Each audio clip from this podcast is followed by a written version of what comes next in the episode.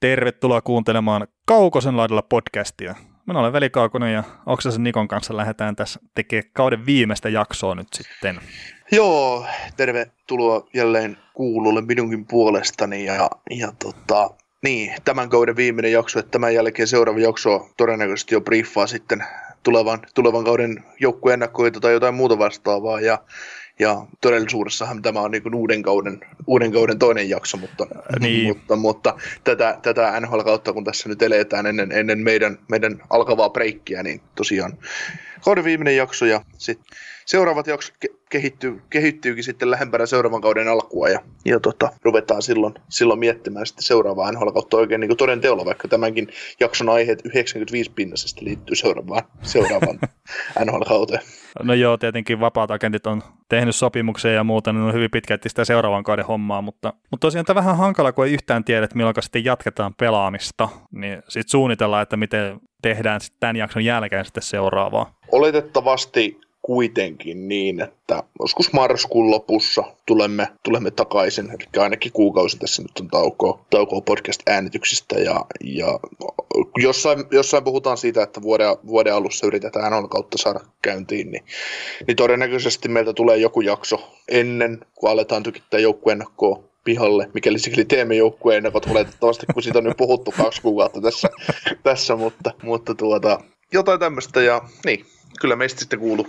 Joo, ja tota, sanotaan, että niin kun lähdetään käymään näitä meidän asioita läpi, niin jos haluaa ensi kauteen jotenkin vaikuttaa, että millaista settiä me tehdään, niin saa laittaa ideoita, se, että minkälaisia juttuja te haluaisitte kuunnella. Toki me tiedetään, että me ollaan aika täydellisiä nytten, jos ei ole mitään ideoita, niin ei ole tietenkään pakko niitä keksiä. Mutta jos tulee jotain parannusehdotuksia jne, niin laittakaa tulee. Ja esimerkiksi sähköposti kaukosen laidalla at gmail.com, sinne saa laittaa viestiä. Facebookista löytyy kaukosen laidalla nimellä ryhmä.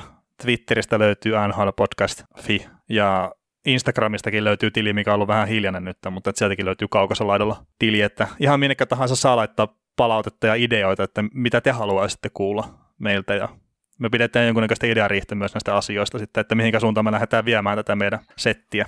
Joo, me oletettavasti emme lähde isosti mitään muuttamaan. Me yritetään parantaa... Ruvetaan puhua jalkapallosta. Niin. Muutetaan lajia sarjat val- valla. Puhutaanko australialaisesta jalkapallosta vielä, että tehdään vähän vaikeammista asioista. No joo, ei tota, todennäköisesti rakenne pysyy suhteellisesti, suhteellisen paljon samana. Yritetään, yritetään pitää siitä, siitä kiinni, mikä on ollut tähänkin asti niin semmoinen sillä tavalla toimiva, toimiva juttu. Ja yritetään tietysti parantua yksilöinä yksilönä, miten pystytään puhumaan NHL, yritetään katsoa enemmän pelejä, lukea enemmän tilastoa, kuunnella enemmän juttuja ja lukea enemmän tekstejä, että olla, oltaisiin parempia, mutta koska emme kuitenkaan sitä negatiivista palautetta niin paljon, niin paljon saa, että oltaisiin ihan tätä kuraa. Ja yleensä, yleensä kun palautetta tulee, niin se on positiivista ja kiitos siitä teille kaikille. Ja, ja tota, niin jotain, jotain pientä, pientä, muutoks, muutosta tulee ja, ja sekin, että kuinka monta jaksoa esimerkiksi jatkossa tulee todennäköisesti se on se yksi, yksi tai kolme jaksoa kahteen viikkoon tai jotain tämmöistä, mutta, mutta se selviää sitten ja me tulemme sitten kyllä tiedottamaan asiasta, kun, kun se hetki on. Kyllä, kyllä. Ja tosiaan palautteesta, mitä on tullut nyt kuluneella viikollakin, niin isot kiitokset niistä kaikista ja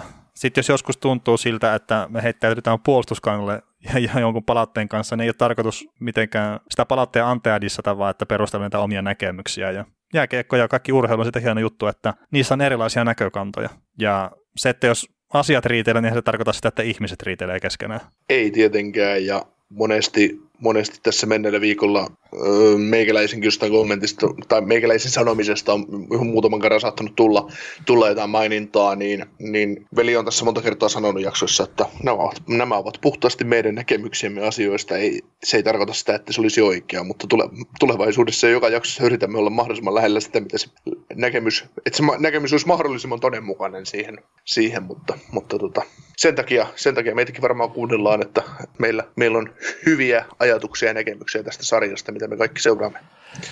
Lähdetäänkö purkaa näitä sopimuksia ja sitten loppuun otetaan vielä tämmöinen te kysytte, me vastaamme osio, mihin on tullut yllättävän paljonkin jopa kysymyksiä, että kiitos siitä. Kyllä. Mutta tota, taas varmaan suurin piirtein aakkosjärjestyksessä näitä joukkueita, mutta että mennään varmaan suuri osa sillä aika lailla pikakelauksella, kun ei ole millään tavalla merkittäviä juttuja. Mutta mainitaan nyt Anaheimista. Andy Valenski on tehnyt yhden vuoden yksisuuntaisen sopimuksen joukkueeseen. Kävi muistaakseni Flyersissa kääntymässä, mutta tuo joukkue omia varauksia ja, ja näin, mutta että puolustukseen vähän täytettä, mutta ei mitään sen kummempaa. Sitten Arizonalla niin Johan Larsson tehnyt kaksivuotisen sopimuksen ja Dryden Huntti tehnyt vuoden sopimuksen. Larssoni cap hitti 1,4 miljoonaa ja Huntin sitten 700 tonnia. Itse asiassa tuo Huntin soppari on vielä kaksisuuntainen, mutta en mä tiedä, rosterin täytettä kyseiseen jengiin ja varmaan sen kummempaa. Kilpailu. Hmm.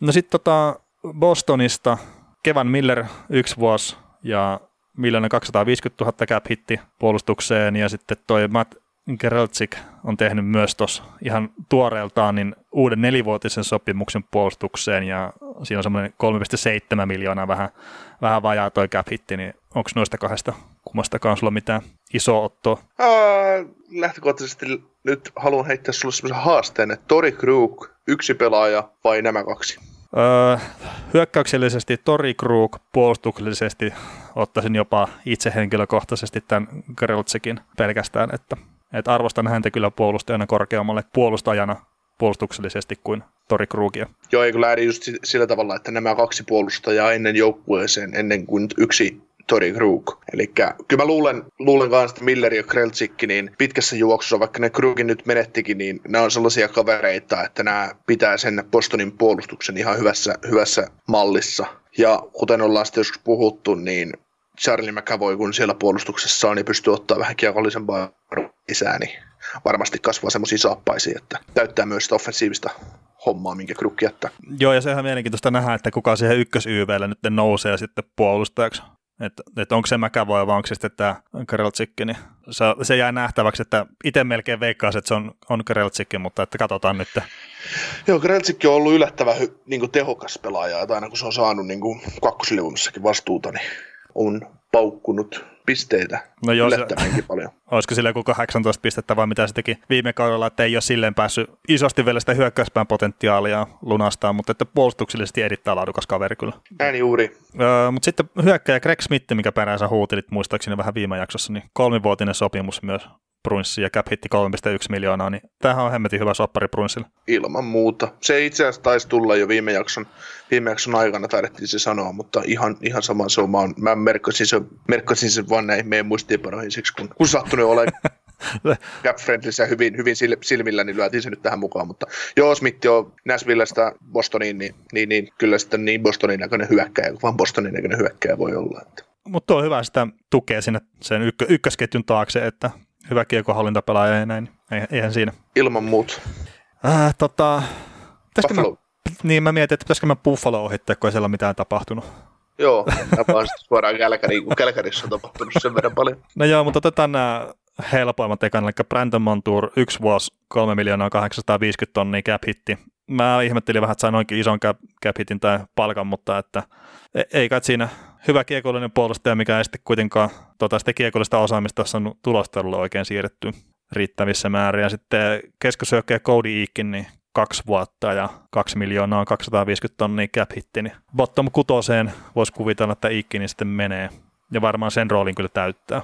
Onko mitään? Allekir- allekirjoitan. M- molemmatko? Joo, siis siitä oli jotain pientä vääntöä Aarolan kanssa tuolla Twitterissä tästä Montuurista, että onko top 4 puolustajaa, niin kyllä se niin kuin, mä väitän, että parhaimmillaan tuo on hyvä kakkospari kiekollinen puolustaja. Mm, joo, se on ollut vähän hankaluutta tosiaan niin kuin sitä näyttävyyttä, mitä sillä on aina ollut pelaamisessa. Niin sillä on semmoista pientä hankaluutta siirtää sitä tulostaululle.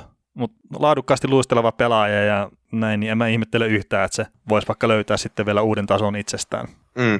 Jos Cody Ikki menisi tuolla samalla sopimuksella Torontoon, niin sitten ruvettaisiin puhumaan selkä, selkäpelaajana. Ei, siis Cody Ikki on hyvä lisä tuohon. Nyt kun miettii koko Buffalon keskikaistaa, niin oikeastaan aika, aika täydellinen kolmosentteri. Joo. No miten tota, kaikkihan me tiedetään, että kun Taylor Hall sitten lähti hakemaan Cup Contenderin joukkuetta, niin Buffalohan hän sitten sainaa, niin yksi vuosi kahdeksan miljoonaa. Täys estävä pykälä myös sopimuksessaan, niin mitä helvettiä? Uh, mä ajattelen asian niin, että Taylor Hall halusi mennä sinne, koska siinä oli paras mahdollinen sentteri, mikä on tavallaan tarjolla. Uh, oliko uh, Mäkki? No niin, no niin, McKinnon, McKinnon haloo. niin, McKinnon, McKinnon ja oliko Avs tarjonnut 6,5 miljoonaa? Jotain, jotain semmoista. Näitä lukemia on nimittäin pyöritelty eri joukkueiden välillä, että vi- viidestä kuuteen puoleen miljoonaa näitä summia kuulunut, että jos mitään Vegasi tarjonnut, mitä on Avalanche tarjonnut, mitä on Kekäläinen tarjonnut esimerkiksi. Niin, öö, jos sulla on vaihtoehtona Jack Eichel tai Nathan McKinnon ja sulla on kaksi huippusentteriä ja toinen niistä on ihan maailman top kolme pelaaja. Ja, ja tota, McKinnonia tarkoitan siis tällä, tällä ja top, top kolmosella ja sieltä tarjotaan puolitoista miljoonaa sulle vähemmän vu- yhdestä vuodesta, taikka e, mitä se huhu sitten oli, yksi, yksi vai kaksi vuotta, monta, monta vuotta se Coloradossa sitten olisi ollut, niin kyllä mä ehkä puolentoista miljoonan cap dumpilla niin olisin mennyt sit sittenkin sen McKinnonin rinnalle, koska se olisi pystynyt taistelemaan mestaruudestakin, mutta en tiedä, mitä Buffalosta mahdottu valehdella tulla. No siis, jos pitäisi veikkaa, niin ne on luvannut pelipaikan Aikelle rinnalla. Ja mun mielestä se olisi ensinnäkin väärin, että sitä ei pitäisi peluttaa Aikkelin kanssa. Se kertaa, Aikkel on semmoinen pelaaja, jota vastustajat mätsää kuitenkin, ne pistää parhaat päällystakkinsa sille. Ja sitten kun Taylor Hall pääsisi kakkosaalosta tulee, niin mä näkisin, että se olisi Buffalolle parempi silleen. Että se olisi vaarallisempi joukkue onko Taylor Hall sitten niin hyvä jääkiekkoilija, että se on niin kuin, tekee kakkoskentästä uhallisen omalla pelaamisella? No on se ainakin aikaisemmin ollut. Ja, ja sitten se, että kun se pääsee pelaamaan vähän niin kuin heittomerkeissä huonompia pelaajia vastaan, niin se itsessään jo pitäisi parantaa sitä sen mahdollisuutta löydä tehoja taululle. No, ok. No, mä oon pyöritellyt Twitterissä meidän käyttäjätelin kautta semmoista hahmotelmaa, että se on Hall, Eichel ja Ulofsson ja kakkonen on Reinhardt, Stoll ja Skinner. Niin jos tämän nyt käännetään niin, että heitetään se Reinhardti takaisin sinne Eichelin rinnalle ja Ulofssonin kanssa ykköseen ja lyödään se Halli, Stolli ja Skinnerin kanssa, niin kyllä toi itse asiassa toi sun ajattelu käy aika järkeä. Se olisi aika hyvä kakkoskenttä, se Hall, Stahl Skinner niin kuin sillä paperilla. Niin ja sitten peluttaa ykkös YVllä sitten yhdessä sitten ja näin, mutta just se 5-5 pelissä mä itse kokisin sen silleen, mikä ei perustunut mihinkään faktaan, kun mä en ole sekuntiakaan nähnyt näitä herroja yhdessä.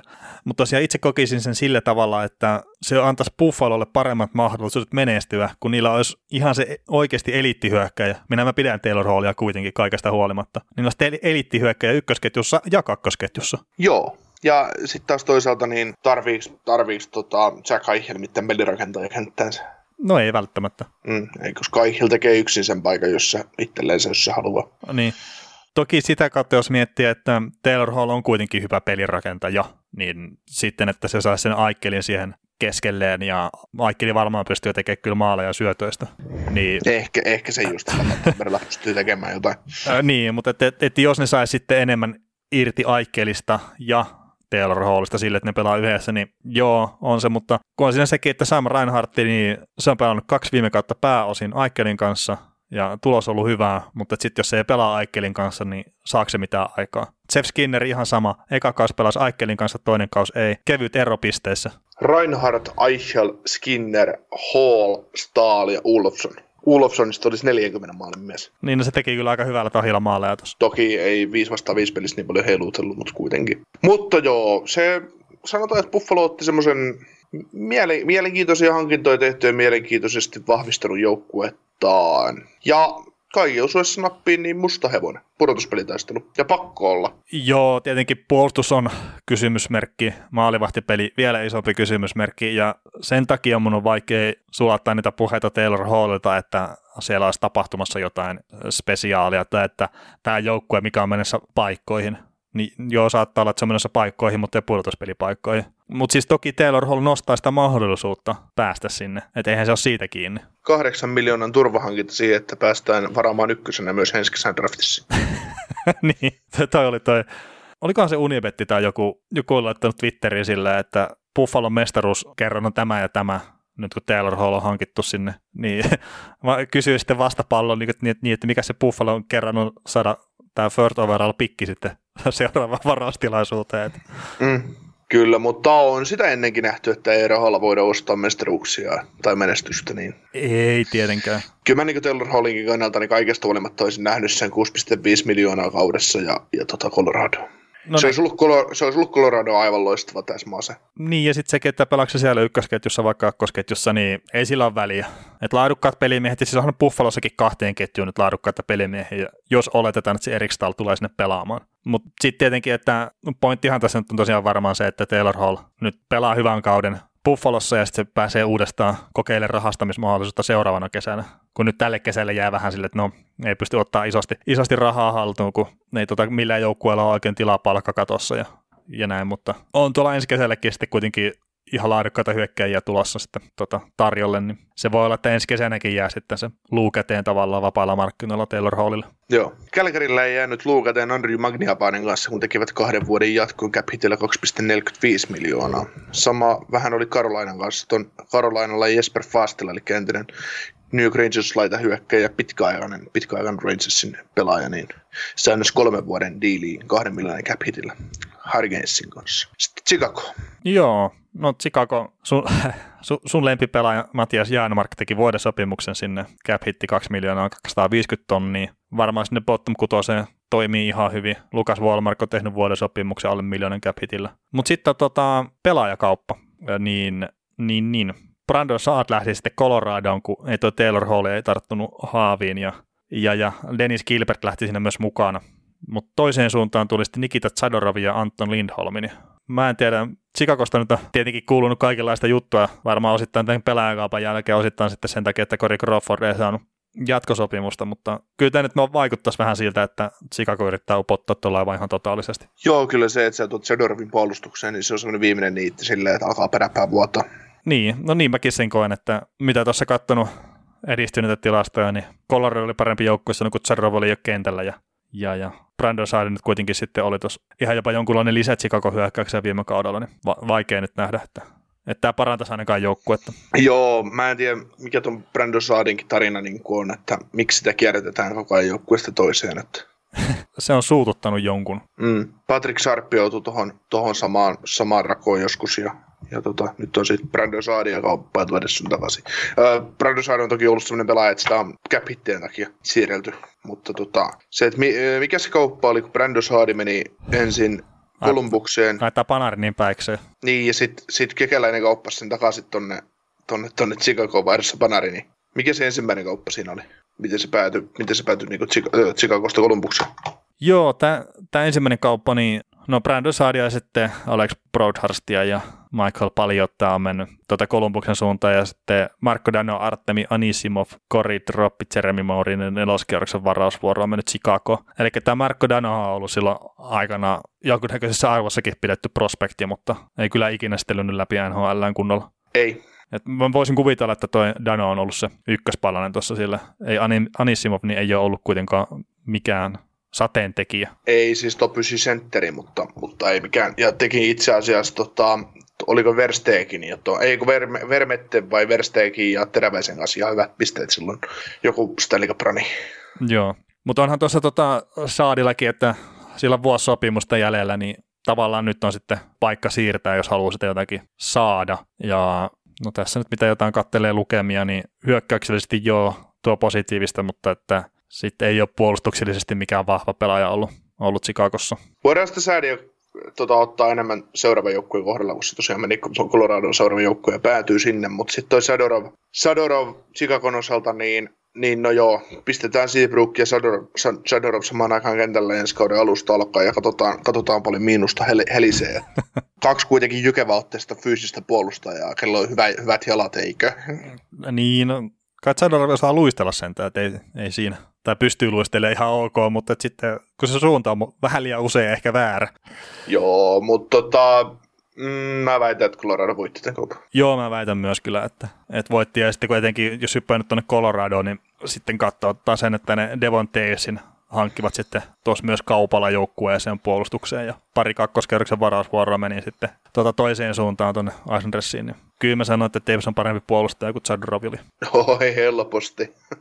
Herra Jumala, siis tämähän on, tämähän on niinku ryöstö Coloradolta. No niin, no mutta siis se, että ne saa paremman puolustajan kokoonpanoa. Okei, Tevsillä ei vielä olla sopimusta, mutta kuitenkin, että eiköhän se tuu sieltä. Ja sitten näitä muita, niin no Valeri Nikusin, mä en tiedä minkä takia tehtiin kahden vuoden jatkosopimus 2,5 miljoonaa cap hitti.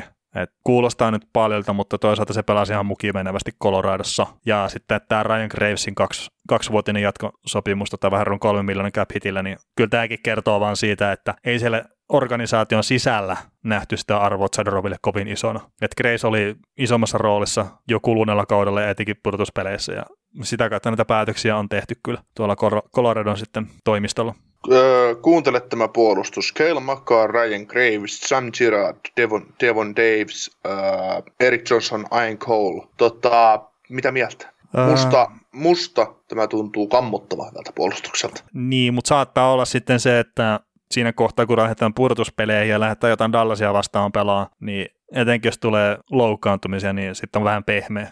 Et se kiekollisuus on jo totta kai, mä itse arvostan sitä älyttömän korkealle ja kaikkea, mutta sitten kun pudotuspeleissä mennään kuitenkin vähän erilaiseen maailmaan, niin sitten sinne toi saattaa olla vähän pehmeä ja vähän kokematon. Niin, no eihän se tarvitsit muuttaa, kun tuoda toi Johnson Davesin rinnalle ja, ja tota, Kiradi tuohon Colein rinnalle, niin sitten siinä on kakkos-kolmosparit niin mm. tuotusta kovuutta sinne. Ja, ja itse asiassa tota, mitä tuota Davesia tuli seurattua niin kuin Islandersin ranissa kohti Stanley Cup-finaaleja, vaikka sinä asti päässytkö, niin tykkäsin Davesin niin kuin liikkeestä ja siitä isokokoisuudesta ja siitä niin kuin fyysisestä presenssistä, mitä se toi sinne kenttää, kentälle. Et mun mielestä toi Davesi saa näyttämään Coloradon vähän vielä isommalta ja vahvemmalta joukkueelta. Joo, ja siis kyllä mä sanon, että se on parempi nyt kuin mitä se oli viime pudotuspeleissä, tai mm. viime pudotuspeleihin lähtiessä.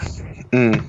Ja siis tässä on nyt oikeasti kolmen parin, vaikka tavallaan Eriksson on Ian Cole kolmospari, jos se niin kuin tälleen nyt menisi, niin tämä tuntuu tavallaan shutdown pakkiparalta, mutta kyllä Erik Johnsonillakin kiekollista osaamistaan. Niin kyllähän tässä on niin kuin sellainen tilanne, että mikä tahansa pari on kentällä, niin omista pitäisi tulla aika hätäisesti pois. Mm. Ja sitten toi Säädi, Brando Sääd, niin, niin tota, varmaan middle six hyökkäjänä, se on nyt keskikaistalla kuka siellä on kolmosentterinä Kadrin jälkeen? Ää, JT Confer. Niin tota, tai Tyson Jost. Josti varmaan lyödään laitaan, mutta että hei, Brandon Saad kolmosen laidassa. Tämä, on, tämä otti aika iso stepin kohti sitä liikapietä joukkoa mm. näillä kaupoilla. Niin, siis kyllä mäkin näen, että parempi joukkue kokonaisuutena nyt. Ja just sitten se, että onko se nyt Saadi kakkoskentässä vai kolmoskentässä ja Donsko sitten toisinpäin, niin se nyt on vähän se sama, että parannusta tuli kuitenkin. Mm. Kyllä. Columbus. Columbus, joo.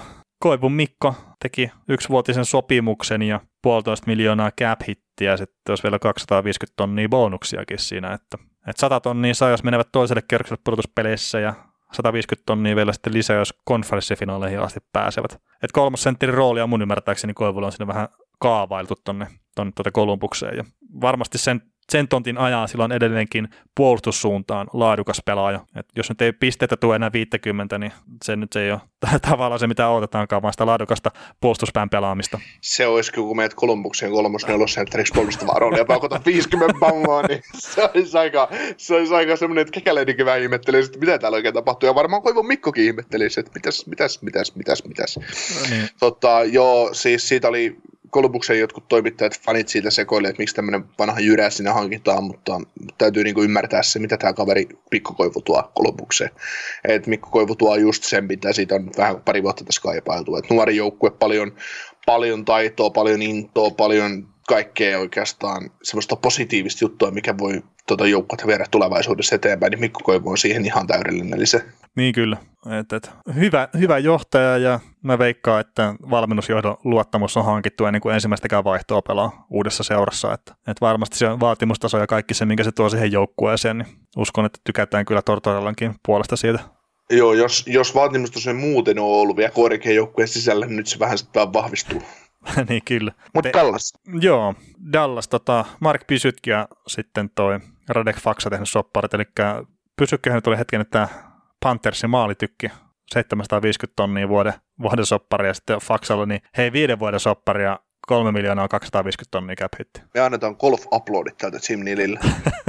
Tämä on ihan järkyttävä hyvällä, aivan kammottavan hyvällä. No se, se on tar- tärkeimmän puolustavan keskushyökkäjän, saat sinne kiinnitettyä viideksi vuodeksi. Ja, no ei nyt sano, että penneillä, mutta että todella silleen kilpailukykyiseen hintaan. Niin. Siis, siis Fax antoi, Fax antoi kaksi miljoonaa melkein tässä he alennusta. Olisiko se saanut kaksi miljoonaa enemmän, jos olisi normimarkkinat? Öö, siis olisi se varmaan vitosella he alkanut. Mutta nyt siis kun, tässäkin on varmaan, tämä on varmaan takapainoinen tämä diili, ei se, siis sinällään mitään merkitystä ole mihinkään suuntaan, mutta, mutta tota, toi 325, se on ihan kammottava hyvä cap hit. Kato, ei niin kuin, se on ihan sama nyt pelaako se sitten kolmosen keskellä vai nelosen keskellä. Ja kun tällä, jos ajatellaan, että palkkakatto ei, ei noussut tälle kaudelle eikä nousu tulevallekaan, eikä ehkä sitä vielä seuraavallekin. seuraavallekaan, niin sä saat tämmöisen inkattua pitkäksi aikaa. Ja sitten kun palkkautot lähtee nousemaan ja sieltä tämmöinen Radekvax 3.2 kiinni, niin morjes. Mm, mutta toisaalta ei nyt mit, mitään niinku Radexfaxilta pois, mutta kyllä ne pitäisi tuommoisia olla ne cap hitit just nimenomaan enemmän puolustusorientoituneille pelaajille. Joo, kolmosen, kolmosen nelosen sentterit, niin ei saisi kolme ja puolta enempää tienat. Et tietenkin pelaajat ottaa sen, mitä niille tarjotaan, mutta ihan niin kuin kokonaisuutena itselle tuntuu, että nämä tämän syksyn vapaiden pelaajien markkinat, niin nämä hinnat on pysynyt sille suhkot järkevinä. Joo, ei, ei, ei kovin montaa mitään pommisopimusta ole tullut. Mm.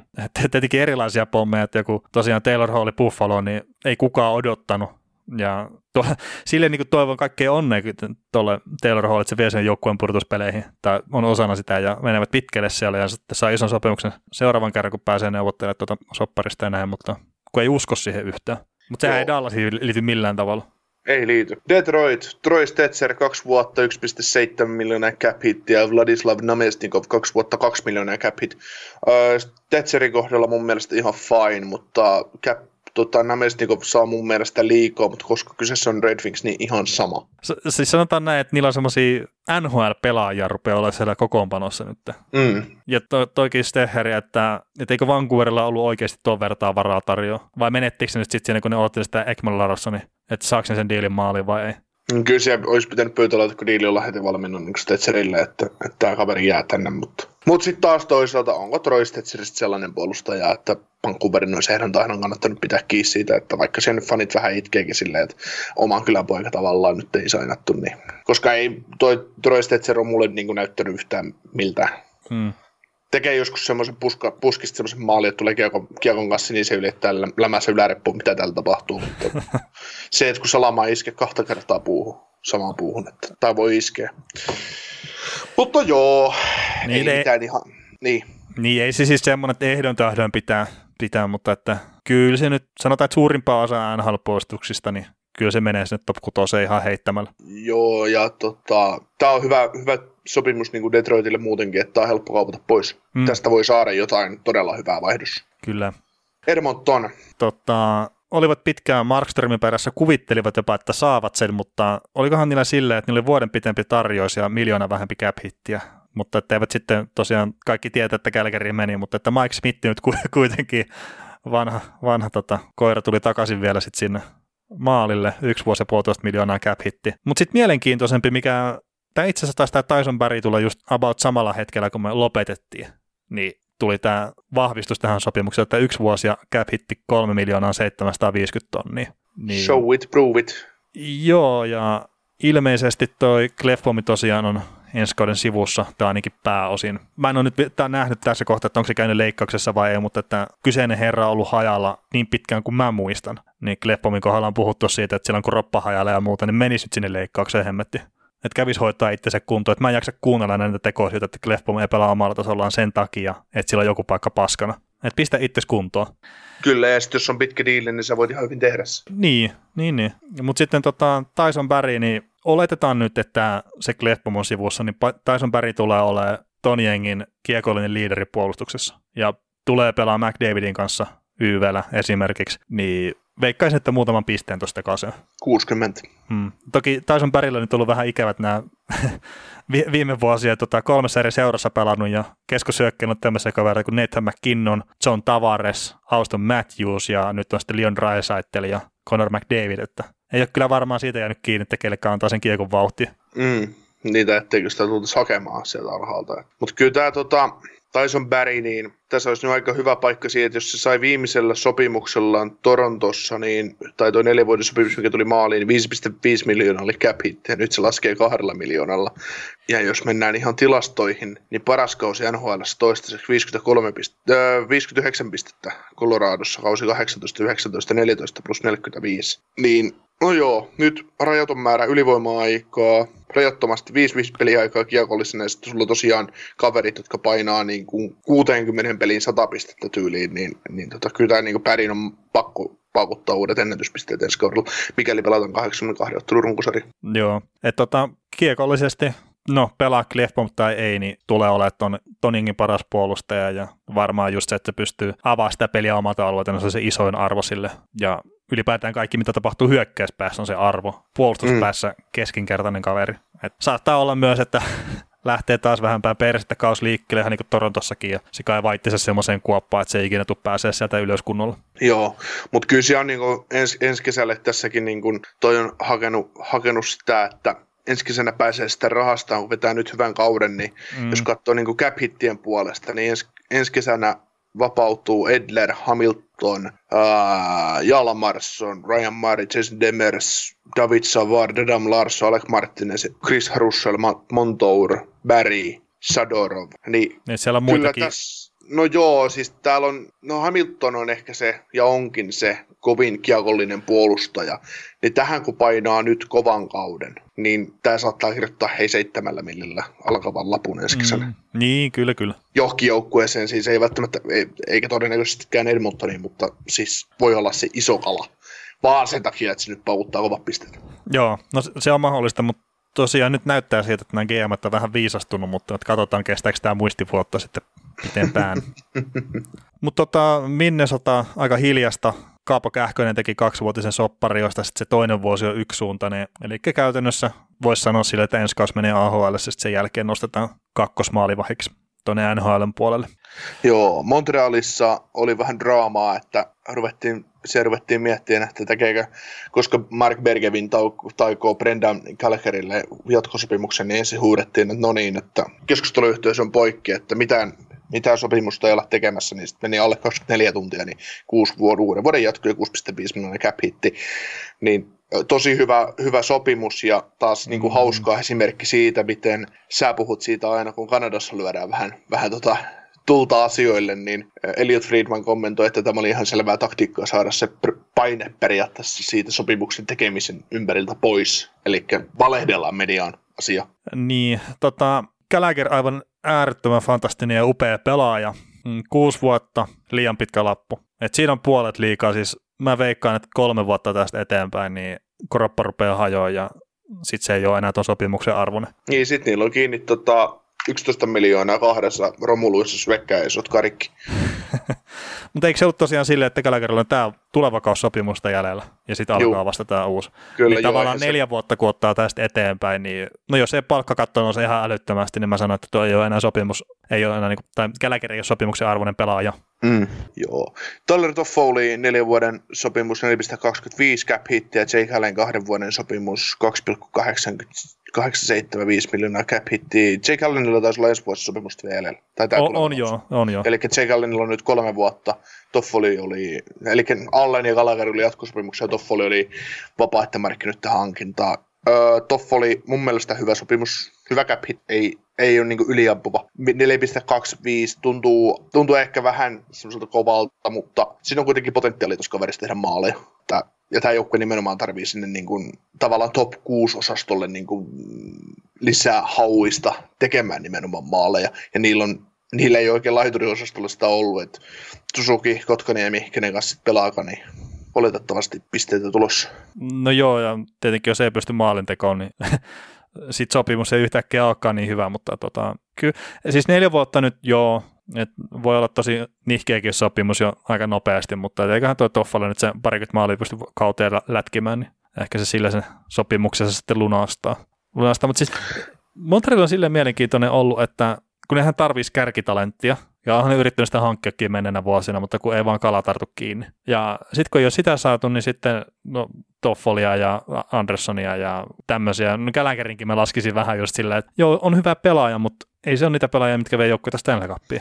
Mm, siis Gallagherkin on laadukas top 9 pelaaja tavallaan, että pystyy pelaamaan kolmus, kakkos tai ykköskenttää, mutta ei, ei ole se jouk- pelaaja. Niin kuin, Gallagher on hyvä runkopelaaja, mutta se ei ole se difference maker millekään joukkueelle. Et toki siellä on niitä nuoria kasvamassa sinne keskustaan, paikalle ja näin, että, että ehkä sieltä löytyy ne ratkaise, ratkaisevat pelaajat. Niin siis kyllä tämä Toffolikin menee ihan samaan kategoriaan kuin joku Thomas Tatar. Mm pari vuoden takaa niin kuin hankinta. Et ei, niin kuin, parhaana kautena voi, voi yllättää, mutta ei, ei se mikään niin supertähti ole. Niin, tämä on just tämmöistä Montrealin tekemistä, että et, et ihan semmoista hyviä jääkiekkoilijat, että just semmoisia pelaajia, mitkä varmaan pystyy pörrät tosi tehokkaan näköisesti siellä kentällä, mutta sitten se tuo se ei välttämättä vaan ikinä oikein sitä, mitä odotetaan. Mm, sitä aina, aina toiselle kerrokselle ulos. Joo, mutta ei, ei siis Montreal on vahvempi joukkue kyllä Toffolin kanssa kuin ilman, ja Jake Allen ihan niin kuin sama juttu, että, että se on laadukas kakkosmaalivahti kuitenkin. Et sitä, sitä mä en osta, että oli joku, oliko se Atletikin juttu, että tehtiin nyt tämä sopimus, kun ensi, ensi kesän maalivahtimarkkinat jotenkin huonot. Ja sitten siellä on Tuukka Raskista lähtien niin kuin puolet NHL ykkösmaalivaiheesta on tyyli ilman sopimusta ensi kaudelle tällä hetkellä. Niin. niin. Mitkä on huonot maalivahtimarkkinat? Niin. Toki osa niistä varmaan tekee ne jatkosopimukset ennen kuin päästään sinne kesään asti, mutta en nyt anneta sen häiritä. Joo. Nashville, Brad Rickardson, yksi vuosi, yhden miljoonan cap hitille, ja Kasimir Kaskisua äh, siirtyy tavallaan NHL, AHL puolella, puolella tota, Toronto Marliesista Milwaukee Admiralsiin. Joo, eipä noista Ei ei mit- mitään. Ei mitään ihmeempää. New York Rangers teki, sai tulokassopimuksen vihdoinkin tehtyä Lafrenierin kanssa. Kesti huiman viikon vai puolitoista. uh, Alexander Georgiev välimies käsittelyn jälkeen kaksi vuotta, 2,45 Ei- ei miljoonaa. päässyt sinne asti. hit. Aa, okei, okay, eli lappu tehtiin ennen sitä. Joo, Tuliko D'An- Anthony D'Angelolla sama homma sitten? joo tehtiin ennen välimieskäsittelyä toi kaksi Okei, vuotta. ja juu, D'Angelo kaksi vuotta ja 4,8 miljoonaa. Pelkäsin, että lävähtää kova lappu, mutta, mutta tämä on nyt tää on hyvä mun mielestä, molemmille. No joo, D'Angelon kohdalla etenkin niin aika paljon tehoja teki, että siihen nähdään toi on, toi on tota, sanotaan suhkot säällinen, mutta, mutta, mutta, mutta, mutta on, on puolustuksellisesti kyllä niin villikortti, että Niin, siinä on nyt kaksi vuotta aikaa näyttää, ja oletettavasti kahden vuoden päästä tuo kun katto nousee, niin pääsee sitten, jos tehot pysyy samana, mitä se teki tässä männäkaudella, niin pääsee sitten rahastaan oikein kunnolla. joo, no ei, ei siinä hyökkäyssuuntaan fantastinen tosiaan tuo D'Angelo, mutta että puolustussuuntaan, niin ai että, että jos, jos hyökkäyspään tehot jostain syystä häviää, niin sitten on kammottava lappu kyllä. Kyllä. Ottava Senators naarasi ehkä markkinoiden kovin maalintekijän Jevgeni Dadonovin muodossa. Ai niin, siellä Hoffman edelleen markkinoilla, mutta Olisiko, Tota- olisiko ottavaa, olisiko?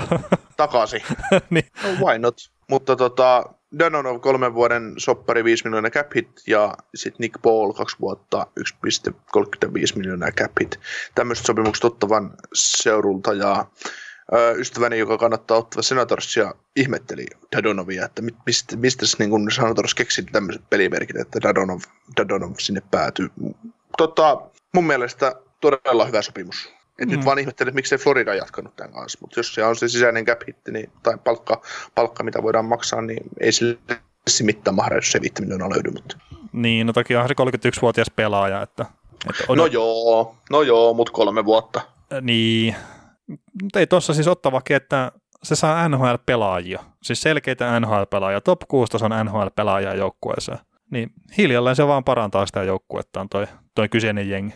Joo, eikä Ottava, Ottavalla on mun mielestä tosi hyvä tilanne tällä hetkellä, että, että alkaa niin näyttää, näyttää oikeinkin hyvältä toi tekeminen. Että tosta, tosta kun ne naaraa nyt joukkueeseensa vielä Mikkel Granlundin ja, ja tota Hoffman, Hoffmanin tosiaan, niin, niin, niin, niin, siinä on aika hyvä top kutonen sitten jo. Että sentteri sieltä edelleen puuttuu, mutta mihin väliä, jos tollasit. Niin, onko se Josh Norris sitten ykkössentteri, kun lähdetään kauteen? Kyllä mä luulen, että se on Anisimo. No, no, no sitten on, sit on ongelma kyllä. Että se, se ei ole ykkössentteri kyllä. Tai ei pitäisi olla. Siis, eh, siis varmaan se kokemus on siinä se. No, Mut, no joo, mutta ei, ei, mä tiedä, siis Lo- Logan Brown on middle six hyökkäsentteri. Josh Norris, riittääkö bolsit lyödä ykkössentteriksi heti? No ei välttämättä pitäisi ehkä, että ajaa hitaammin sisään, mutta se, sehän just ottavan kohdalla on se ongelma, että niillä ei ole välttämättä riittävää kilpailua kaikille pelipaikoille. Mm. Niin saattaa olla, että pitää iskeä liian ison rooliin Mm. noita nuoria pelaajia. Ja viime, viime kaudellahan se oli ihan, ihan tota, tarkoituskin niille, että ne iski kaikki pelaajat vaan farmiin, että pelakkoa keskenään ne siellä, että ihan turhaan tuu NHL ja sitten ne hankki just Namestnikovia ja kumppaneita sen joukkueen täyteen. Että, Mm. Että, mutta se, sen takia niin mä ihmettelinkin sitä, miksi ne Bobby Ryanin nosti ulos, koska ei mitään järkeä, koska miksi. Joo. Ja sitähän toi Pierre Dorian itse asiassa harmitteli vähän haastattelussa, että kun niillä oli AHL yksi ihan niin kuin parhaita jengejä, niin sit ne nuoret pelaajat ei päässyt AHL pudotuspeleissä tekemään sitä pitkää rania. Että sieltä Mm. se, se, kokemus tavallaan jäi saamatta nyt niiltä, mikä olisi kasvattanut niitä tosi paljon. Mm. Mutta mut, se oli kyllä tietenkin kaikilla joukkoilla vähän sama tilanne, mutta kyllä se nyt ottavan kohdalla just kasvatusta, kun miettii, niin varmaan erityisesti tulee sitten ehkä näkymään jossain kohtaa. Joo. Philadelphia Flyers hankki kiekollisen puolustajan vapaalta markkinoilta Erik Gustafsson vuoden sopimus ja 3 miljoonaa capit ja sitten entinen ykkös, ykkösvaraus, ykköskerroksen varaus numero kaksi Nolan Patrick, niin y- yhden vuoden jatkosopimus 874 tonnia cap hitti. Uh, Gustafsson ylihintainen ehdottomasti ja Nolan Patrick toivotaan, että pääsee kondikseen. Joo, Gustafssonista tota, just katselin näitä viime kauden tilastoja Chicagon osalta, niin Chicago hyökkäsi paremmin ilman Gustafssonia ja yllättäen puolustikin aika reppasti paremmin ilman Gustafssonia, että, että oli viime kaudella vähän tämmöinen hyökkävä puolustaja, mikä sellainen syökkäystehoja aikaan, niin mikä on arvo. Niin. Ja eikö tuolla ole joku tämmöinen Gostis Beher tyyppinen tapaus tuolla Flyersissa, että, että se olisi varmaan sen saman roolin pystynyt vetämään kuin mitä Gustafssonille sitten pitäisi antaa, jos sitä haluaa saada jotain irti. Niin, se, se on juuri näin koska niin tässä just, tässä just, että jos Gustafssoni jatkaa samalla korpivaelluksella, niin sitten näillä on, näillä on kahdeksan miljoonaa kahdessa puolustajassa, jotka, ei niin kuin, jotka on aivan käyttökelvottomia tuolle joukkueelle. Mutta ei, ei siinä tietenkin, jos tota löytää sen toissa kauden takaisin itsensä, että hyökkäyshomma toimii ja pystyy olemaan YVllä sitten difference maker, niin miksi, miksipä ei, mutta jos on yhden kauden ajan näyttänyt sitä tekemistä, no, en nyt he, halua heittää koko NHL, että ei NHL-uralla, vaan koko jääkiekko urallaan, niin, niin, niin, se todennäköisyys oli aika pieni. Provorov on ykkösylivoiman ainut puolustaja, ja sitten kakkosylivoimaan tulee Gustafsson ja Myers, jos ei pelaa pelkällä Myersilla. Niin, ja sitten toikin, että onko Provorov, niin sitten se tota, YVllä pyörittää sitä peliä. Että... No on se parempi vaihtoehto kuin Kostis Gustafsson. on, on se vaan hei, parempi vaihtoehto. No itsekin tykkään kyseisestä pelasta tosi paljon, niin. mutta että Flyers peluttaa sitä tosi puolustuksellisesti. Ja totta, melkein kaikki oman pääaloitukset ja tietenkin pelaa parhaita vasta ja näin, että että nähdäänkö sitten, että on järkeä pistää vielä rasitusta lisää sillä, että annetaan, annetaan ykkösrooli myös YVL ja näin. Niin, niin en tiedä. No Flyersista voidaan ka- soittaa tuonne vähän etelämpää, etelämpää ja kysyä yhdeltä toiselta joukkueelta, joka voitti tuossa just mestaruuden, että mitäs niiden ykköspakin kanssa, että kannattaako sitä peluttaa ylivoimassa, alivoimassa ja 505 pelissä. No, no toisaalta. että onko se rasitus niin kammottava asia, siitä mm. pelaa kuitenkin 28,5 minuuttia per peli. Joo, mutta tota, Nolan Patrick, niin toivottavasti pääsee pelailemaan. Että migreenin ongelmia on ollut kaverilla ja tosi just eilettä itse asiassa luvin sitä, että on päässyt harjoittelemaan ja silleen, että homma menossa eteenpäin, mutta että eli-ikäinen matkakumppanihan tuo Mikrani sitten on hänelle, että, että toivottavasti tosiaan pääsee pelikuntoon ja, ja tällä, että pystyy pelaamaan sitten vielä, että on lääkitys sitä kautta niin kuin kondiksessa ja näin, niin me ei sitten ihan tota, me harakoille tavallaan tuo pelaajan ura just sen takia, että on joku tuommoinen krooninen vamma. Joo, tässä tota, otetaan kahteen pääva- päävammaiseen pelaajaan koppia. Stephen Joneshan joutui jättämään Dallasin osalta pudotuspelit kesken kuplassa. Mm. Stephen Jonesilla oli aivotärähdyshistoriaa, missä se oli vuoden peleistä sen takia, sen takia niin Jonessi ei saanut mitään taklausta pudotuspeleissä, vaan ei vaan tuntunut olonsa tarpeeksi hyväksi, että olisi voinut pelata, eli jotain jälkiseuraamusta, ja nyt sitten, no Winnipeg tässä tulee vielä myöhemmin, mutta Brian Lidlille on sanottu, että olisi parempi, jos sitten pelaisi ensi kaudella. Joo, ja, ja siis Nolan Patrickin kohdalla, niin joo, hänellä on päävammoja, mutta että liittyykö se millään tavalla tuohon migreeniin, niin No, oletettavasti. No, niin, mutta että sekin on semmoinen, että kannattaako semmoista pistetöyhdistämistä tehdä sitten. Että saattaa olla täysin toisistaan riippumattomia juttuja.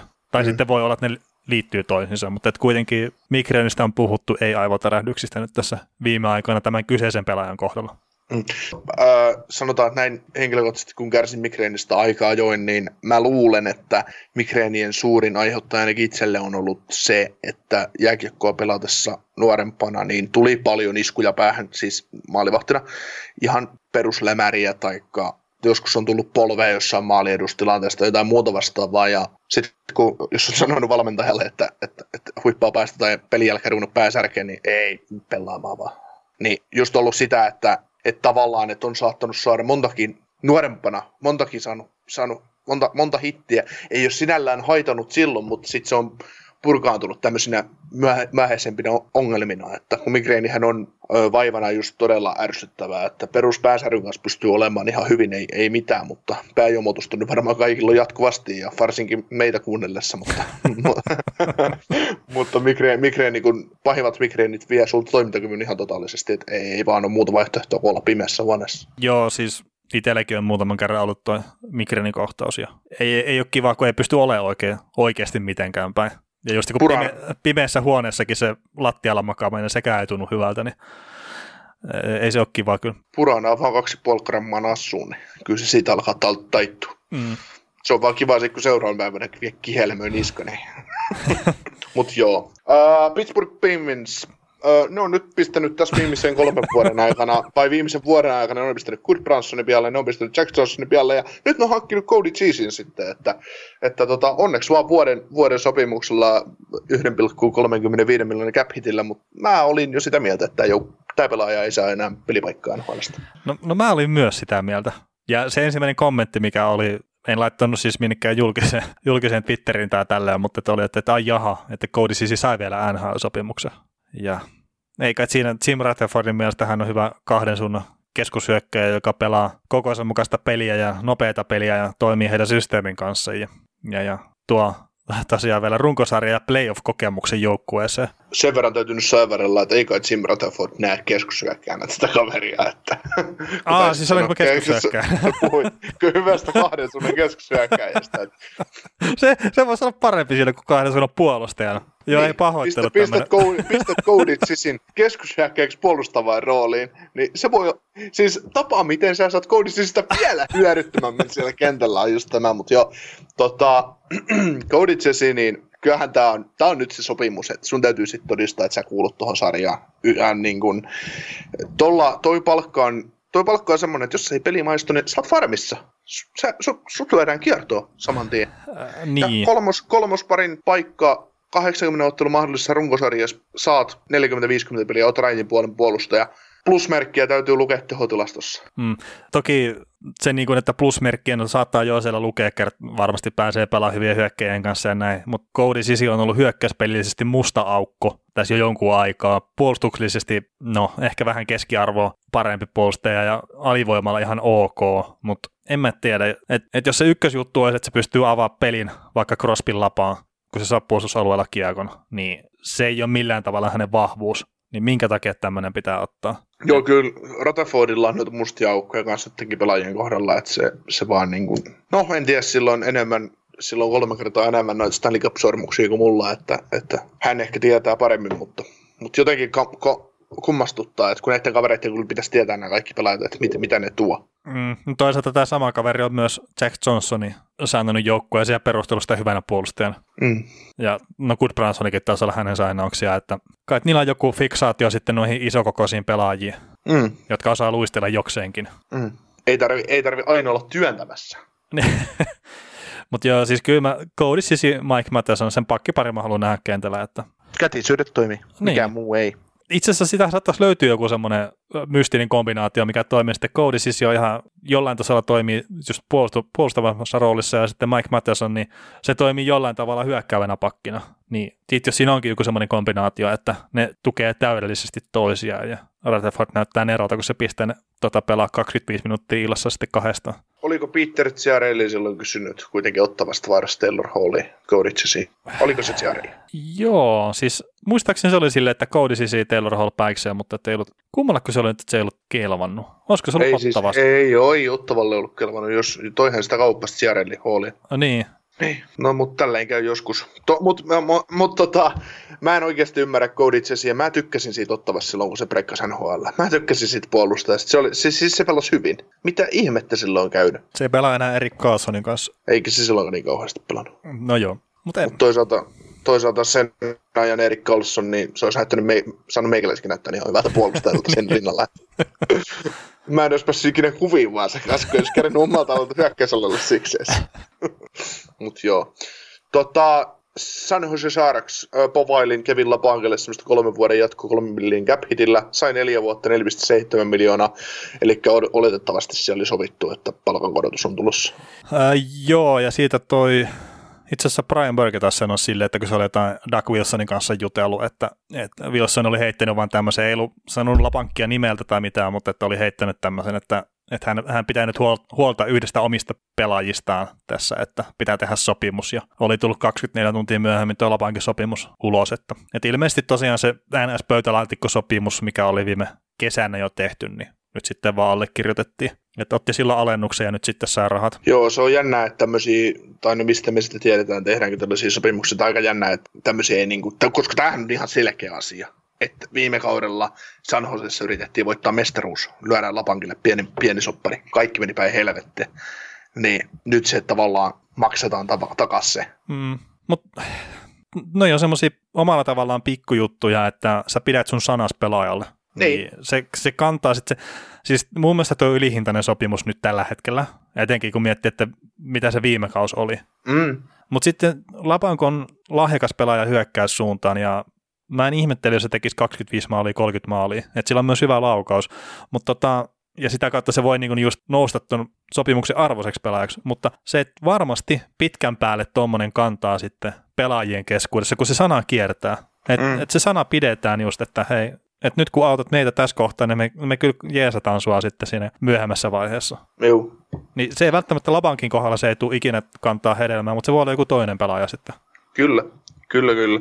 Eli ihan, ihan just, että siellä voi tulla tulevaisuudessa se, että että jos on tiukas palkkakattotilanteessa, niin tiedetään, että nyt meillä on kaksi miljoonaa rakoa. Sainaa meille nyt vuosi tähän jengiin. Sä saat, että me päästään koittamaan kappia ja sitten tota, me tehdään sulle jatko. Kyllä, maksetaan se jonain bonuksena sitten takaisin seuraavana kesänä heti, kun tehdään jatko. Et jotain tämmöistä. Mutta se on kovaa bisnestä ja, ja tota, tässäkin tapauksessa niin ehkä ehkä se Lapankin 4,5 miljoonaa olisi voinut jotenkin paremminkin käyttää, mutta toisaalta se, että se ei enää pelaa mestaruudesta ensi kaudella. Ai pelaa, pääsystä, pelaa pääsystä pudotuspeleihin ensi kaudella, niin se ei, se ei taas sinällään ole merkitystä, että omalle nuorelle pelaajalle lyödään lappu, lappua sisään.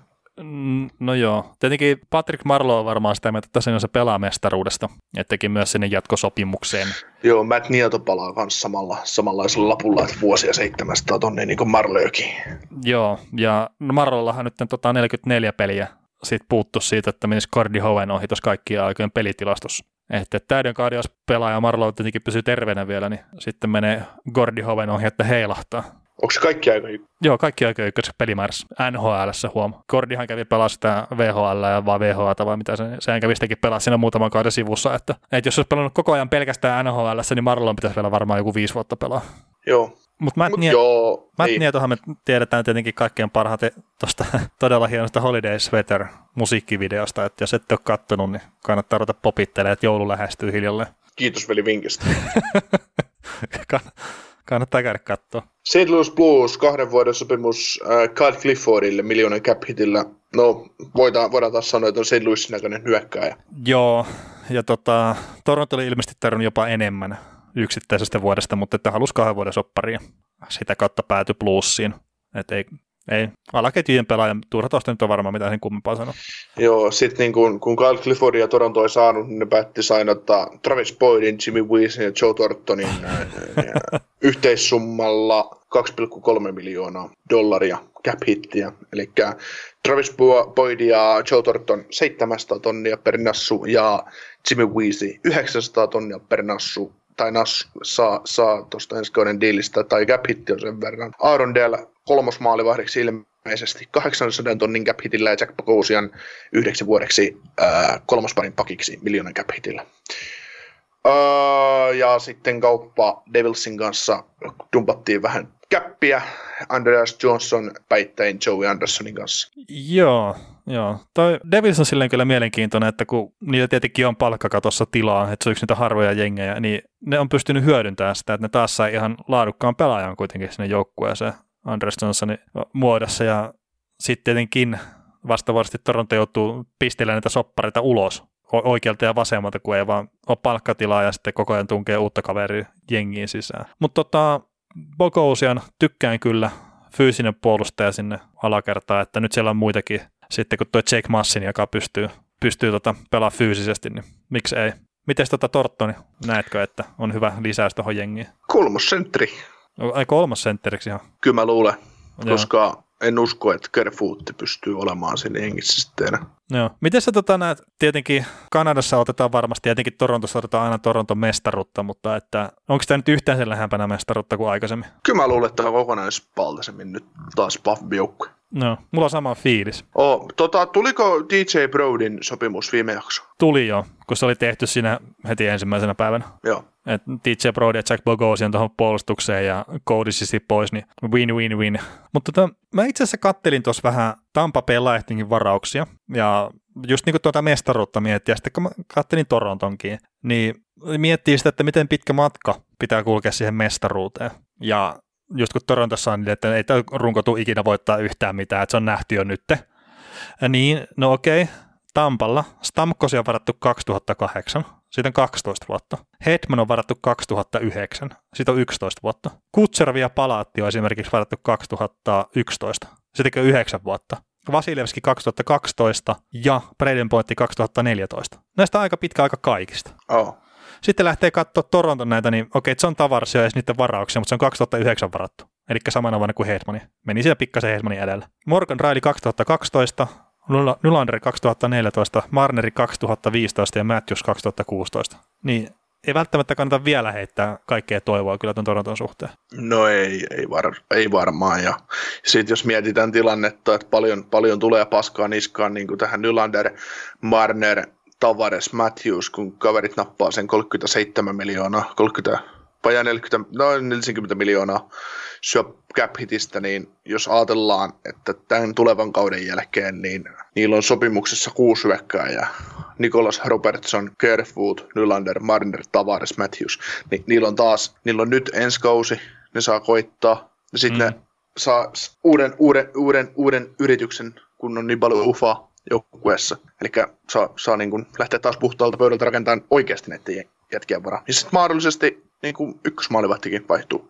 Niin, et, et se on tietenkin, no miten niitä palasia pyöritellään, niin se on ihan mielenkiintoista, mutta tosiaan just tämän Tampan, kun se on viimeisin mestari, niin katsoo vaan, että sieltä oli kuusi vuotta tosiaan Braden Pointin varauksesta, ja se on se tuoreen niistä ratkaisupelaajista. Mm. Niin ehkä Torontossa on vielä sitä aikaa tosiaan katsoa tuon rungon kanssa. On juu, ja, ja tämä on kuitenkin tämä rebuild tapahtunut todella nopeasti. On, on, on. Siis sehän oli kuitenkin, tämä joukko oli vitsi neljä vuotta sitten, mm. viisi vuotta sitten. Niin kyllä, no ennen kuin Matthews pelasi ekan kauden. Niin, niin. Se, tämä oli niinku vitsi. Ja, Kaikki ja, nauru tälle jengille. Niin, ja siinähän se just oli, että kun sen tuli Matthews, Nylander ja äh, Marneri samaan aikaan sisään, niin siinähän se suunnanmuutos tapahtui. Se okei, okay, että ne sopimukset, niistä, niitä voi kritisoida, että se on ihan, ihan fine, mutta kyllä niitä palasia aivan pitää pyöritellä tuossa ympärillä, että ketä saadaan näitä halpoja pelaajia, Joe Tarttanet ja Jack Bogosia ja niitä kumppaneita. että pyörittelee niitä sinne ympärillä ja koittaa saada sitten homman maaliin. Et nyt mä sanoisin, että ne on lähempänä nyt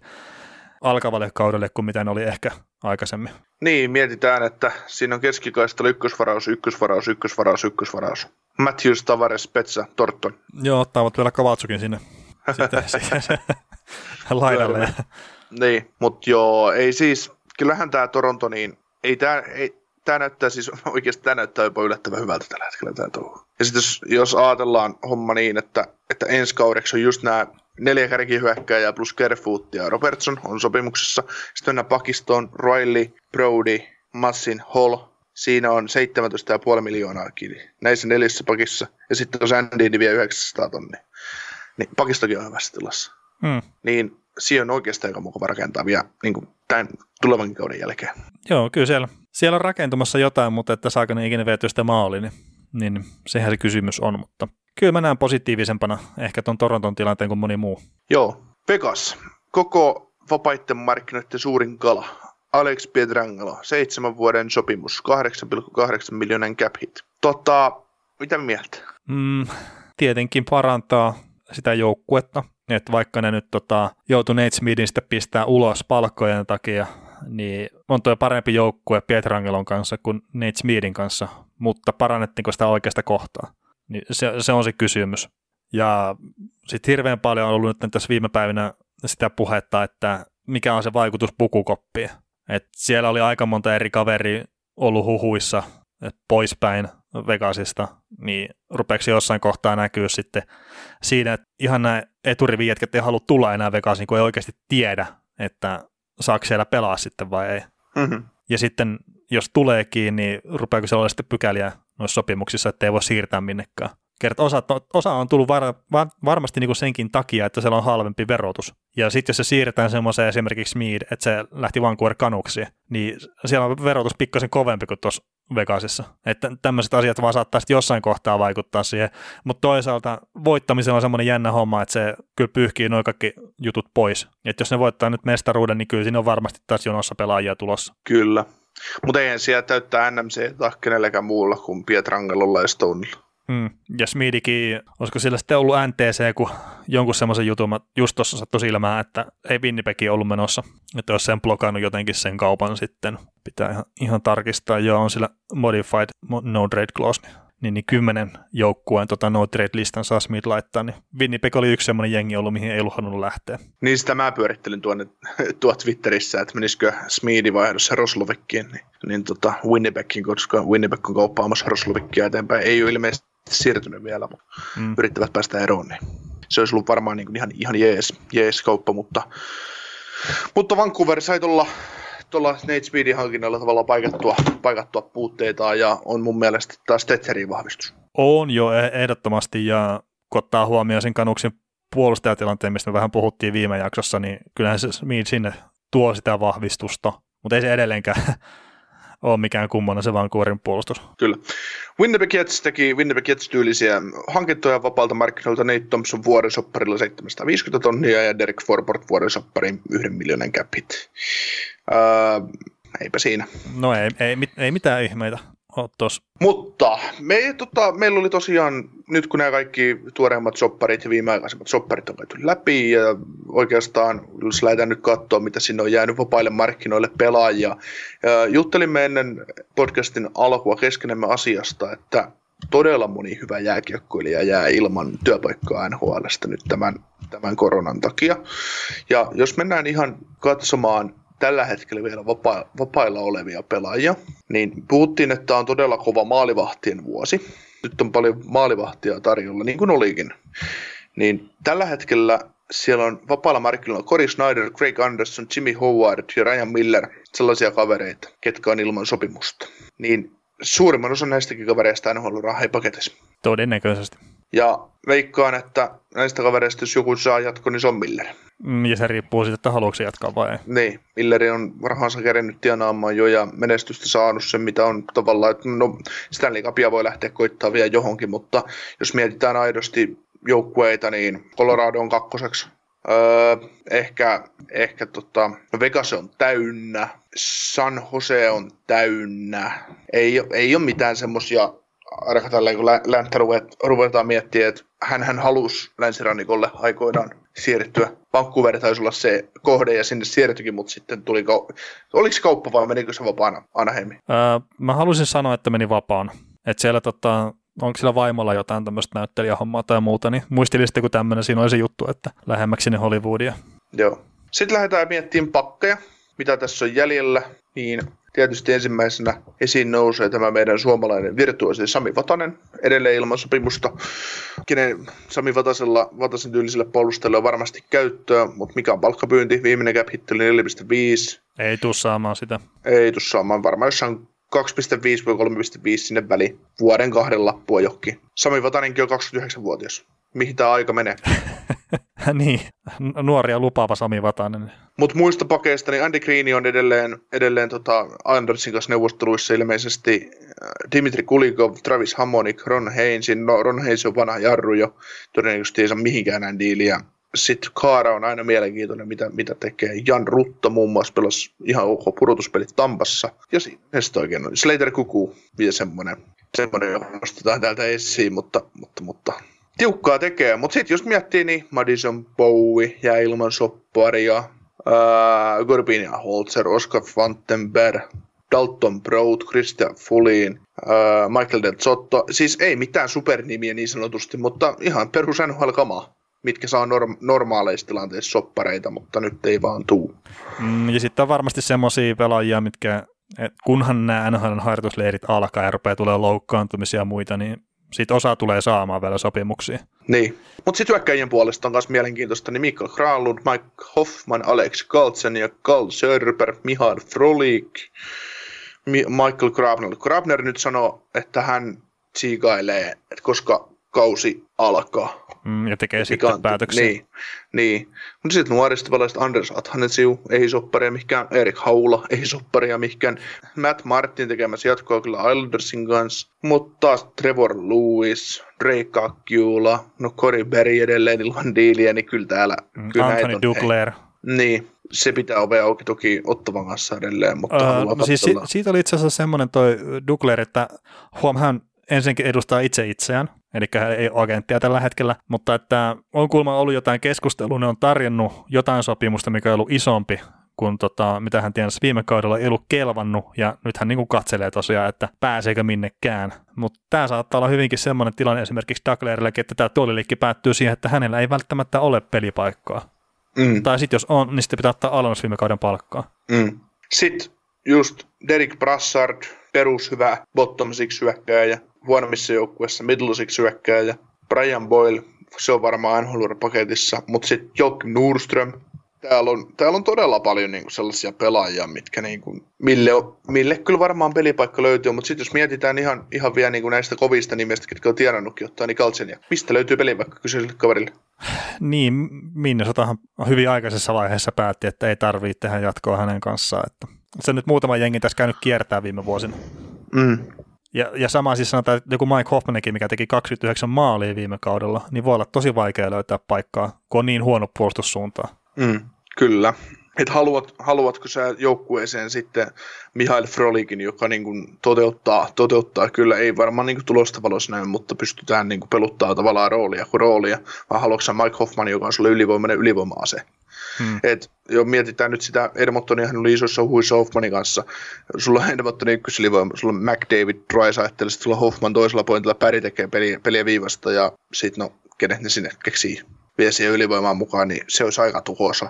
No se olisi, mutta tietenkin se palkkakin rupeaa tulee vastaan kohta. Joo, ei siis ei joku Hoffmani, niin ei se, tota, viisi, ei, siis, ei se saa kolme miljoonaa diiliä, hei. Mm. Ja sitten kun monet jengit on jo palkkakaton kanssa kusessa tällä hetkellä. Mm. Että sitten pitää ruveta miettiä sitä, että lähteekö mieluummin minimisopparille jonnekin jengiin, missä pystyy saamaan jotain menestystä, laittaako vähän isomman lapun ja menee sitten tyyliin Detroittiin. Mutta mut oli hauska, kun sä puhuit nuorista pelaajista ja sitten Erik Haula ja sitten täälläkin, että hei, tämä on 29-vuotias. Mm-hmm. Joo, siis joo, ei Erik Haula kohdalla tietenkään. Niin, kuin, niin no joo, niin ei tietenkään se nuori, nuori pelaaja oli tietysti ihan täysin vitsi, vitsi vaan, mutta joo, kyllä Erik Haulakin on niin kuin, sellainen salaa vanhennut, vanhentunut. Mm. Joo, se on kiva, kun itse pysyy samaan ikäisenä, mutta nämä Juu. pelaajat ympärillä vanhenee. No kyllä mä aina välillä katson niin omaakin, että ei juman kautta, että onko näin, näin ja näin vanha. Mutta joo. Hei, tota, nyt sitten vihdoinkin tähän kysymys vastausosioon osion läpi. Ja on tullut paljon, paljon kysymyksiä jo kesken kauden tavallaan kyssäreitä ja tullut toivetta niin tämmöisestä, niin tehdään tähän kauden päätösjaksoon nyt, nyt tota, koontia näistä kysymyksistä ja näistä tuoreista kysymyksistä, mitä on tullut, tullut tota Twitterissä ja Facebookissa oikeasti kiitettävä määrä. Olemme, olemme oikein otet, otettuja tästä. Joo, tota, me, meille tuli jo aika, aika, aikaa sitten tota muutama kysymys, josta ensimmäinen on niin kuin, varmaan YouTubeen liittyvä, että miksi meille ei voi lähettää superchattia, niin meillä ei ole mitään hajua, mikä on tämmöinen superchatti. Pistäkää meille linkki, superchat. Mutta siis ilmeisesti, niin joku Niin, mutta ilmeisesti YouTubessa jotain tämmöisiä maksullisia viestejä voi lähettää, mutta siis jos joku nyt haluaisi meillä jo rahaa lahjoittaa, niin miksi ei, mutta ehkä me vielä tässä kohtaa haluta lähteä mihinkään semmoiseen. Joo. Sitten meidän yksi, yksi tota, noin pitkäaikaisista kuulijoista, Olli Emeli Pasama. Niin joo, joskus voisitte kertoa muuten omasta urheilutaustasta ja kiinnostuksesta, kiinnostuksesta kiekkoa, mistä on tullut. Mitä muuta urheilijaa seuraatte ja niin edelleen. Niin veli se. No mun urheilutausta on hyvin lyhyt. Et mä en ole oikeastaan ikinä harrastanut seuratasolla mitään. Että mä oon joskus hippokisossa käynyt juokseen joku 60 metriä. Voitin oman erän, löysäilin loppuun sen takia, kun mä luulin, että sitten juosta joku finaali tai muu. No paskan vitut juoks, juostu ajoilla kolmanneksi siinä, olisin varmasti voittanut sen finaalinkin. Tai näin mä ainakin kuvittelen. Ja sitten mä oon käynyt yhden kerran jossain tyyliin paikallisen urheiluseuran viikkokisoissa voittaa sen saman 60 metriä juoksukisan. Et si- siinä on niinku mun urheilutausta oikeastaan, että on tykännyt ulkojäällä ja kaikkea tämmöistä niinku olla paljon ja on urheilu koko elämäni käytännössä, mutta että en ohjattua urheilua oikeastaan juurikaan. Joo, itsellä on pitkälti sama, että niin kun se on lapsuudesta asti ollut, ollut urheilu tosi iso osa elämää ja siitä on jossain, jossain vaiheessa tullut vittuluokina, että liian urheilupainotteinen elämä, mutta kyllä on, on, on tykännyt tavastani elää ja just siitä, että niin kuin nykyäänkin harmittaa se, että esimerkiksi ulkojäitä ei ole ainakaan meillä täällä Turkusessa tai on meillä ulkojää, mutta en, en mä ole niin jaksanut maksaa siitä, että pääsee ulkojäälle lätkiä, mutta se, siitä puuttuu se omanlainen juttu. Mutta tota, itse tosiaan pelasin jonkinnäköisen jääkiekkuuran C-junnuihin asti, eli siis ei yhtään mitään, ja en millään korkealla tasolla, mutta maalissa, ja ja tota, jatkoi sitten höntsälätkää, höntsälätkää siinä, siinä sitten jäl, sen jälkeen, kunnes sitten viimeisessä, toistaiseksi viimeisessä höntsälätkäpelissä niin katkaisi jalkan ja, ja tota, silloin, silloin, sitten tuli, oli samo, samoin aikoihin oli tehty päätöksiä, että mä rupean satsaamaan niin täysillä kuulantyöntöön, niin se tavallaan, se oli hyvä, hyvä, hyvä katko, katkaisu niin kirjaimellisesti jääkiekkoon ja siitä lähti sitten kuulantyöntö ura, ura liikenteeseen todenteella, että, että nyt sitten ollaan oltu, ollut viimeiset kolmisen, nelisen vuotta niin ihan puoli ammatti, ammattilainen kuulantyöntäjä. Että, että kyllähän se puhtaasti, puhtaasti se urheilutausta on siinä, mutta mitä tulee kiinnostuksesta kiekkoon, niin kyllä jääkiekko on ollut aina mulle se suurin sydämen asia. Että se on hullu, hullu sanoa näin, että on kuitenkin monikertainen SM-mitallista kuulantyönnössä ja ollut siinä tavallaan aina parempi, mutta jääkiekko on ollut aina se rakkain, rakkain ja, ja jääkiekko kiinnostus on tullut toki meidän perheen kautta, ja, ja kiinnostus itse NHL-jääkiekkoon, niin monta kertaa niin kuin tämänkin vuoden jaksoissa tai kauden jaksoissa nostan, nostan Lehtosta, Kari Lehtosta maalivahtia esille, niin hän torjui aikoinaan Jokerit 2002 Suomen mestaruuteen. Olin silloin seitsemänvuotias tai, tai täytin sitten tulevana kesänä kahdeksan ja Lehton oli suuri, suuri suosikki ja teki, tämä mestaruus teki minusta Jokeritten kannattajan ikävä kyllä. Ja, tota, ja tota, tota, tota, siitä sitten le, suuri, suuri suuri tota, urheilu, urheilurakkaus maalivahti Lehtosta kohtaan, niin toi sitten, toi sitten minusta NHL-seuraajan ja, ja tota, Lehtosen, Lehtosen perässä tavallaan seurattu NHL ja aina sitten suosikkijoukkue on mennyt sen mukaan, niitä ei ollut kuin kaksi kappaletta, kaksi kappaletta ja, ja tota, nyt kun Lehtonen on lopettanut, niin on pystynyt sitten tavallaan, tavallaan siinä Lehtosen, Lehtosen sivussa siis rakkaus sarjaa kohtaan on myös noussut, mutta mitä joukkuetta ei enää ole. Eikä Dallasikaan siis, Dallas oli nyt semmoinen, että Dallasin takia totta kai toivo voittoja, mutta silloin kun Lehtonen ei pelannut, niin mä toivon, että ne häviää, että Lehtonen pääsisi takaisin maaliin. Oikein et, superfani. Se, se, juu, se, se, ei, niinku, se ei niinku jatkunut tavallaan enää. enää. Et totta kai niinku me näissä jaksoissa monta kertaa veli heittää kuitteja siitä, että tuun nyt pois sieltä Dallas-kaapista, että sä toivo, oot niiden, niiden kannattaa kuitenkin. Totta kai mä tunnen sen joukkueen tosi hyvin, vä- väkisinkin sitä seurasi niin tiukkaan, että tietää prospektit ja tietää, tietää historian, lähihistorian tosi hyvin ja muuta, mutta, mutta mitään, mitään tunnesidettä mihinkään suuntaan ei enää ole, että, että, että, että ei, ei, ei harmittanut yhtään tavallaan se Stanley Cup Stanley Cupin kar- karkaaminen. Totta kai mulla oli kavereita Dallasissa edelleenkin, että olisi niinku niiden puolesta tavallaan toivonut Dallasinkin mestaruutta, mutta, mutta onneksi, onneksi jääkiekko voi. No joo, ja mullakin tuo jääkiekko on ollut kyllä se urheilulla ja se suuri rakkaus, että jos nyt tällä hetkellä miettii, että mitä muuta urheilua seuraa, niin voisi sanoa, että ehkä formulat on semmoinen, mitä joo tulee seurattua, mutta ei todellakaan silleen edes joka kisa tuu katsottua, tai mitä sekin oli aikana, että katsoo kaikki vapaat harjoitukset ja muut.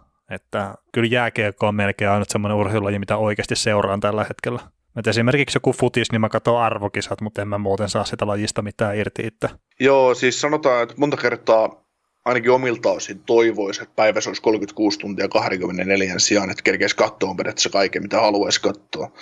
Et jääkiekko on suurin, suurin rakkaus aina, mutta esimerkiksi nämä sunnuntai-päivät on oikein mukavia, mukavia nyt sunnuntai kerran kun äänitetään, niin tänään pelataan NFL, illalla, illalla, illalla saa katsoa amerikkalaista jalkapalloa. Nyt kun NHL loppu, niin kattelin koripallo NBA-finaaleja pitkästä aikaa, varmaan yli kolme vuotta ensimmäistä kertaa NBA, NBA-korista, Lebronin marssia kohti mestaruutta. Ja, et itselläkin se urheilurakkaus on niin moneen, moneen eri lajiin futista tykännyt katsoa ja, tykännyt katsoa ja ja tota, tennistä on katsottu joskus oikein paljon formuloita samanlaisesti. En ihan vapaita harjoituksia jaksanut katsoa, mutta aika jo kisat tuli katsottua, katsottua tosi tiukkaa 2000-luvun luvun alusta, alusta oikeastaan tuohon tohon vuoteen 2015 asti. asti ja, ja, ja, kyllä se niin kuin la, laajasti, että jotkut ihmettelee, että pystyy, miten, miten Uksonen pystyy istumaan hiljaa nojatuolissa ja katsomaan snookeria kolme tuntia putkeen, mutta mun mielestä se on oikein, oikeinkin hyvä tapa viettää mm. päivää. Että, että, että, mutta tosiaan monta kertaa, monta kertaa tässä, kun kuitenkin aika intohimoisesti seurataan, me molemmatkin seurataan niin NHL ja luetaan uutisia, niin välillä toivoisi, että, että olisi aikaa, että pystyisi seuraamaan muutakin, mutta sitten taas huomaa, että ei vaan, ei vaan niin kuin ihan riitä se energia kaiken mahdollisen kattomiseen, mitä periaatteessa pystyisi katsomaan ja haluaisi katsoa. Mm, kyllä. Ja siis sen verran pitää sanoa, että itsekin aikanaan katto, siis sanotaan silloin, kun on asunut vielä porukoitten luona ja näin, niin varmaan ihan kaiken urheilu, mitä tuli telkkarista.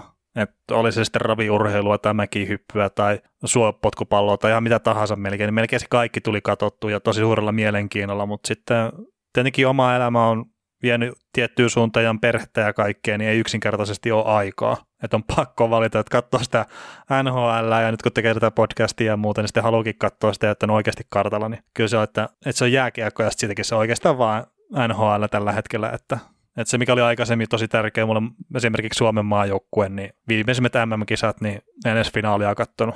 Häpeäkseni tunnustan tämmöisen, että, että en, en, en katsonut edes kyseistä finaalia. Joo, ja meillä, meilläkin se on monta kertaa, mä niin kuin esim. Twitter, Twitter on mullistanut maailmaa niin paljon, että et, et siellä on niin kuin tavallaan erottunut ne NHL-liilot ja maajoukkueen fanit ja liigafanit ja KHL-fanit ja bla bla bla, kaikki tämmöiset, niin, niin öö, mä muistan nyt viimeisen finaalin 2019, mä katsoin peliin, olin ihan onnellinen, että Suomi voitti mestaruuden, mutta menin nukkumaan pelin jälkeen, koska väsytti, en jaksanut sitä niin kuin mestaruutta mitenkään, niin jotkut on nostanut niin kuin esimerkiksi jossain Twitterissä sitä, että että jee, hieno kun Suomi voittaa. Sitten tulee sitä huutoa, että saakeli Glory Hunteri, että säkin seuraat vaan silloin, kun pärjää. Ja sitten taas jotkut NHL-fanit sanoo, että joo, et ei me katsota tuommoista paskoi maajoukkuepelejä. Mutta vähän se niinku itsellekin tulee olemaan sillä että jos, jos mekin katsotaan tässä per nassu, niin semmoinen 200-300 peliä vuoteen, niin niin jaksaako katsoa mitään MM-kisoja, kun ei sillä ole sinällä merkitystä. Et ihan hienoa, että meillä on niinku kansalle, kansalle viihdykkeitä, mutta ei, me nähdään NHL niin paljon hyviä pelejä ja huonoja pelejä, niin halutaanko me katsoa enää nipullista huonoja pelejä. Toki, toki hyvät jääkiekkoottelut on aina hyviä jääkiekkopelejä, tai hyvät urheiluottelut, ihan sama mikä se laji on, niin ne on hyviä.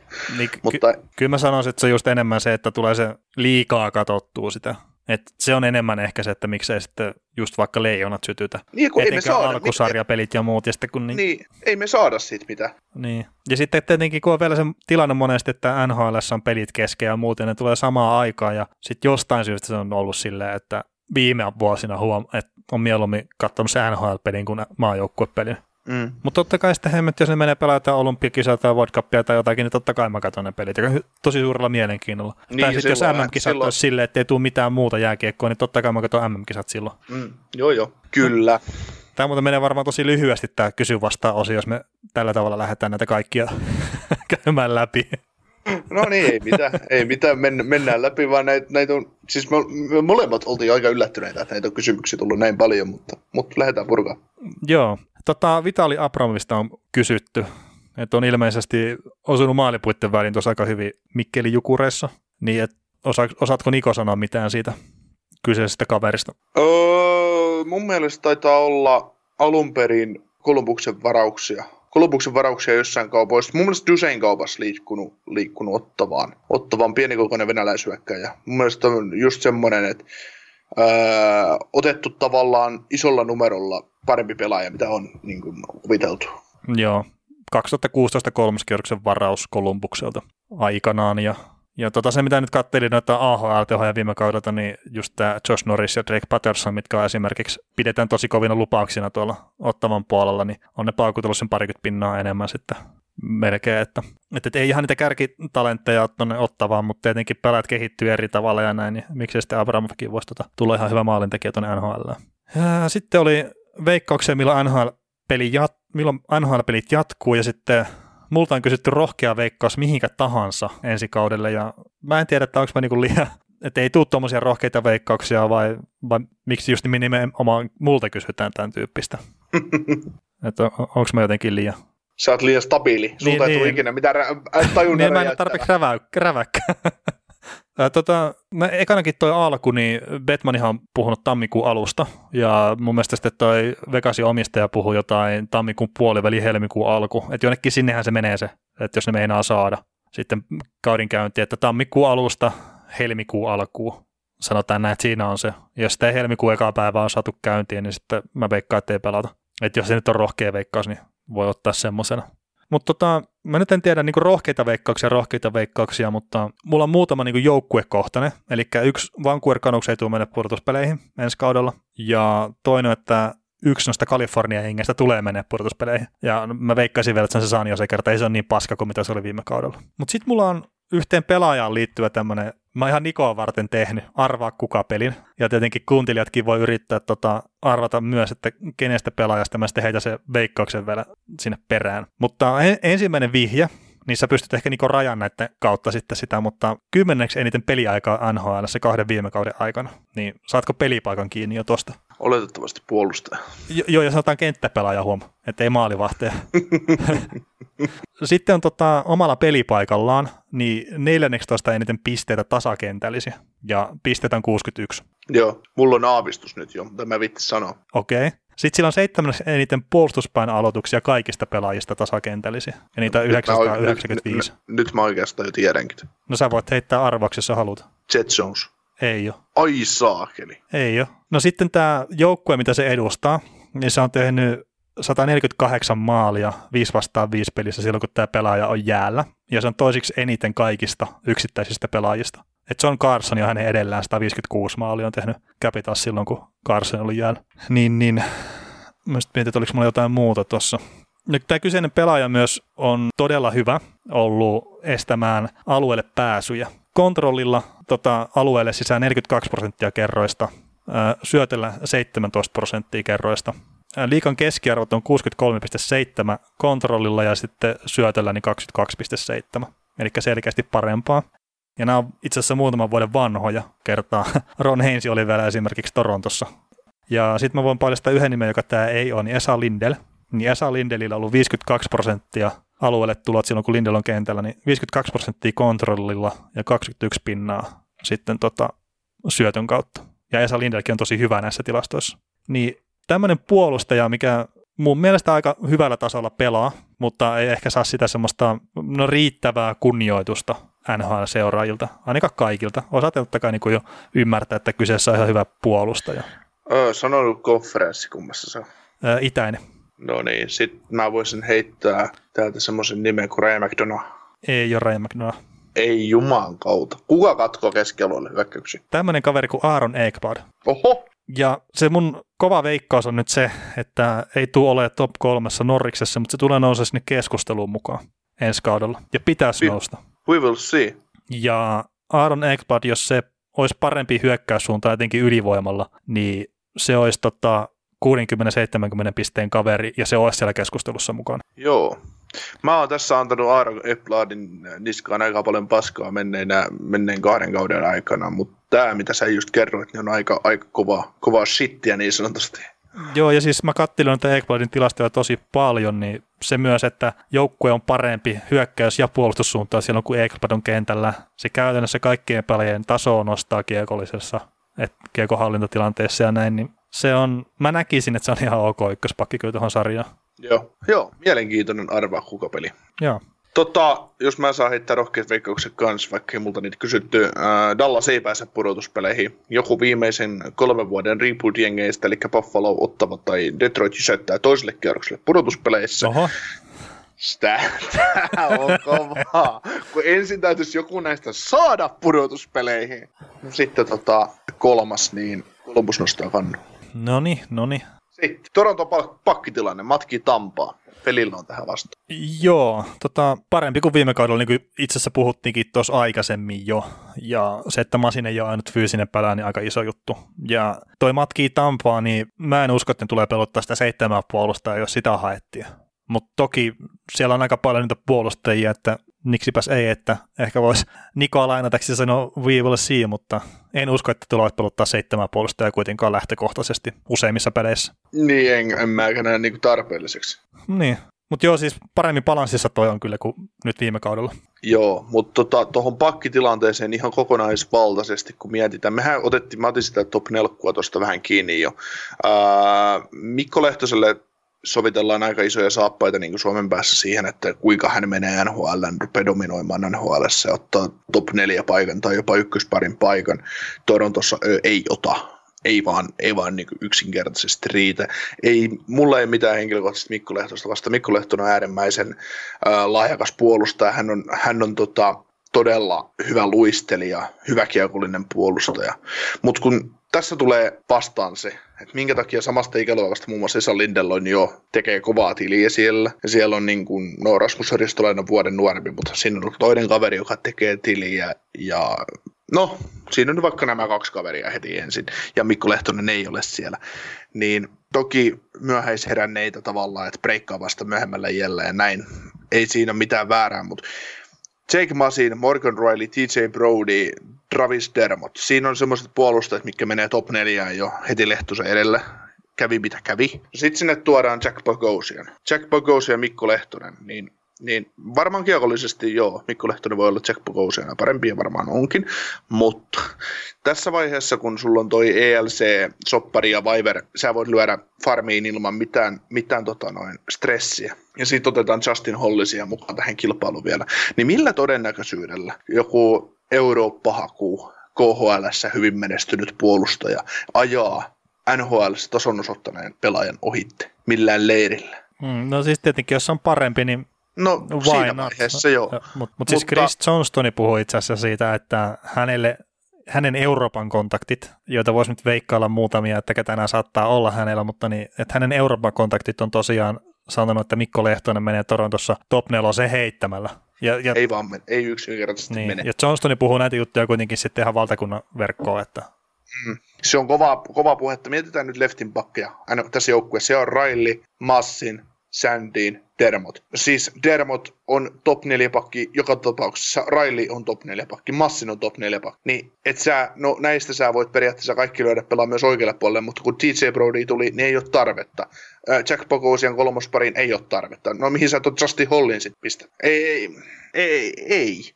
Siis vaan täytyy olla merkittävästi parempi. Siis, eikä, ja tässä ei välttämättä edes riitä se, että sä oot parempi, vaan sun täytyy olla merkittävästi parempi. Niin ja sitten mitä Et roolia sä, tulet pelaa niin, joukkueessa? Niin, Lehtoselle kolmospakin roo, kolmosparin rooli ei, ei vaan sovi. Ei, se valuu hukka. Mutta ei, ei, siinä siis pitää pelata tosi hyvin, että pääsee. Ja, ja sitähän se on se kilpailu eliittitasolla. Että ei riitä, Kyllä. että olet vaan hyvä, vaan pitää olla todella hyvä. Niin. Et ei se. Joo. Mutta tota, vapaiden markkinoiden voittajat häviäjät. Öö, drafti ja free agency, niin kenen näette oikeasti parantuneen niin paljon, että niin, niin sanottu neula siirtyy lähemmäksi Stanley Cupin voittoon? Öö, No siis mä nostin itse, itse vaan tähän Coloradon kertaa, jos puhutaan, että jengit, mitkä on lähellä Stanley Cupia, niin mä sanon, että Colorado on mikä on vahvistunut. Et muuten ei ole kyllä semmoisia niin Stanley Cupia lähempänä. Mutta sitten taas viime vuotiseen tapaan, niin New Jersey Devils, että Corey Crawford, Ryan Murray, Andres Johnson sisään, hyviä vetoja mun mielestä. Toki niin mä kuvittelin PK Subbanistikin viime vuonna. Senators ja Red Wings on myös parempia kuin viime kaudella, mutta että se ei paljon vaadi. Et ne on parempia jengejä. Sitten tota, Kälkeristä mä tykkään myös sitä, mitä ne teki. Niko on vähän eri mieltä ehkä jotenkin sitä maalivahtipala hommasta, mutta mä dikkaan Markströmistä ja mä uskon, että se tulee ole, ole hyvä, mutta, mutta, mutta sitten jos katsoo, niin Canucks plus Predators Bruins, niin ainakin tällä hetkellä vaikuttaisi, että ne on huonompia jengejä kuin mitä ne tuossa pudotuspeleissä. Joo, mä en osaa oikein ottaa koppia tähän, kun mulla ei ole vielä mun silmiini niin kuin auennut näiden joukkueiden tilanteet ihan, ihan täysin. Että. Mm. Ja siis toki kun tässä tulee varmasti tapahtuu vielä jotain. Niin, siis kauppoja nähdään ihan melko varmasti vielä ennen tulevaa kautta. Että, että ei, ei, ei, tämä, ei tämä vielä tässä ole. Että. Mun on, mun on niin kuin näin, näin, vaan muutenkin vuoden ajoista ja kuukausista nyt sekaisin tämän joukkueen, kun NHL pitäisi olla täydessä käynnissä tällä hetkellä minun kellon mukaan, niin mä oon aivan sekaisin, kun mitään pelejä ei pelata, mutta se, että itse en pysty tekemään sen suurempaa ajaa. En ole tehnyt niin suurta ajatustyötä ajatellen seuraavaa kautta vielä, että, että pystyisin antaa tähän oikeastaan mitä kommenttia. On samaa mieltä kyllä pitkälti taas Velinkin kanssa näistä, että samoja pelejä ollaan katseltu suomalaisten tilanteet. Osakkeet ehkä nousi muun muassa Lankinen kautta Kähkönen kautta Nutivaara tai mahdollisesti laski muun muassa Armia. No joo, noista Kasperi Kapaselle ollaan ilmeisesti väkisin luomassa sitä top 6 paikkaa Penguinsiin, joten ehkä ne on jollain tasolla nousussa noin osakkeet, mutta mun mielestä se ei ole kyllä ykkösketju hyökkääjä. että middle sixi ja ehkä se 50 pistettä aika lailla se katto siinä pisteessä, mitä pystyy tekemään. Olli Määttä mä jotenkin haluan nähdä, että pääsee ehkä taas vähän sopivampaan rooliin, mutta katsoo nyt. Et siinä on se, se pieni vaara, että se joutuu pelaamaan Drew Dagnin pakkiparina ja sitten se ei ole kyllä taas tota, millään tavalla niin kuin voittaja tuossa hommassa muuten kuin, että pääsi pois Chicagosta, missä rebuildi on vasta alussa ja, ja, ja sen lisäksi, että Losissa on rebuildi vähän pitemmällä, niin se on myös lämpimämpi. Mutta jos sitten Ville Hussohan nyt näyttää, että pääsee NR-maalivahdiksi, niin se on varmaan ihan jees. Ja sitten siellä on kuitenkin tuo Binnington edellä, mikä ei ihan nappikautta pelannut viime kaudella, niin että olisiko ykkösmaalivahin paikkaa ehkä jopa tarjolla jossain kohtaa. Mutta sitten ihan jos katsoo, että että miten noin sainaukset ja muut on mennyt tuossa, niin Donsko ja Armia on varmaan just tosiaan semmoisia, mitkä saattaa olla kärsijöitä uusia hankintoja myötä, että onko Donsko esimerkiksi kakkosketjun pelaaja enää Coloradossa, ja mikä on YV-aika esimerkiksi? Varmaan nolla. Mm. Että armia nyt on tietenkin selkeä nostaa silleen, että saattaa joutua nelosketjussa pelaajana, mutta sehän on vaan taas sitä, että pitää tehdä se oma duuni paremmin ja viedä se paikka niitä nimiltä, mitkä on tehnyt se isomman lapun siihen ja olevina on mennyt sinne eteen. Niin se on se raadollisuus tuossa hommassa kyllä. Armia pelasi Donaldin kanssa, pelannut? Öö, muistaakseni joo. Kuka siinä sitten se kolmas oli? Hetkinen, pelasko... Paul Byron. Niin kuin mä mietin, että pelasko Armia ja Lehkonen samaan aikaan, vai oliko Lehkonen sitten Kotkaniemen kanssa? Mm. No ei ole ihan täyttä muistikuvaa tähän, mutta ä, Armia on, niin kuin, sä kehuit Armia tuossa pudotuspelien aikaa, että miten se on no, niin kuin, tavallaan tehnyt, tehnyt itselleen paikan NHLstä kun ne ei taitoisesti riittänyt ihan siihen ykköskategoriaan, niin, eikä kakkoskategoriaan välttämättä, mutta on ottanut sieltä kolmos neloskategoriasta sen oman paikkansa ja on näyttää, näyttää hyvältä NHL-pelaajalta. Niin siinä voi äkkiä olla sellainen tilanne, että armiasta saadaan hyvä vastine, jos se kaupataan eteenpäin tuolta. Mutta mä uskon, että Montrealin kannattaa luopua esim. Joel Armiasta, tai että Joel Armian paikka mihinkään, niin kuin Joel Armian arvo niin kuin ei Canadiensissa muuttunut mihinkään suuntaan. Mm, joo, joo, siis hyvä pelaaja edelleenkin, mutta saattaa vähän pienempi rooli olla kuin viime kaudella. Joo. Tota, Alex Pietrangelo, uhkava mahdollisuus. Sentteritilanne näyttää Vegasin osalta huonolta. No joo, tuostahan me juteltiin jonkun verran, että, että tosiaan paransi joukkuetta, mutta ei tosiaan siltä osa-alueelta, mikä on mun mielestä esimerkiksi suurin ongelma, mikä on sitten se hyökkäyksen ne ratkaisupelaajat. Mutta että Pieter Angelo on äärettömän hyvä puolustaja ja totta kai tekee joukkueesta paremmin. Joo, jos vaihdat peittäin Nate Smithistä Pietra, Alex Petrangelo, niin joo, kyllä.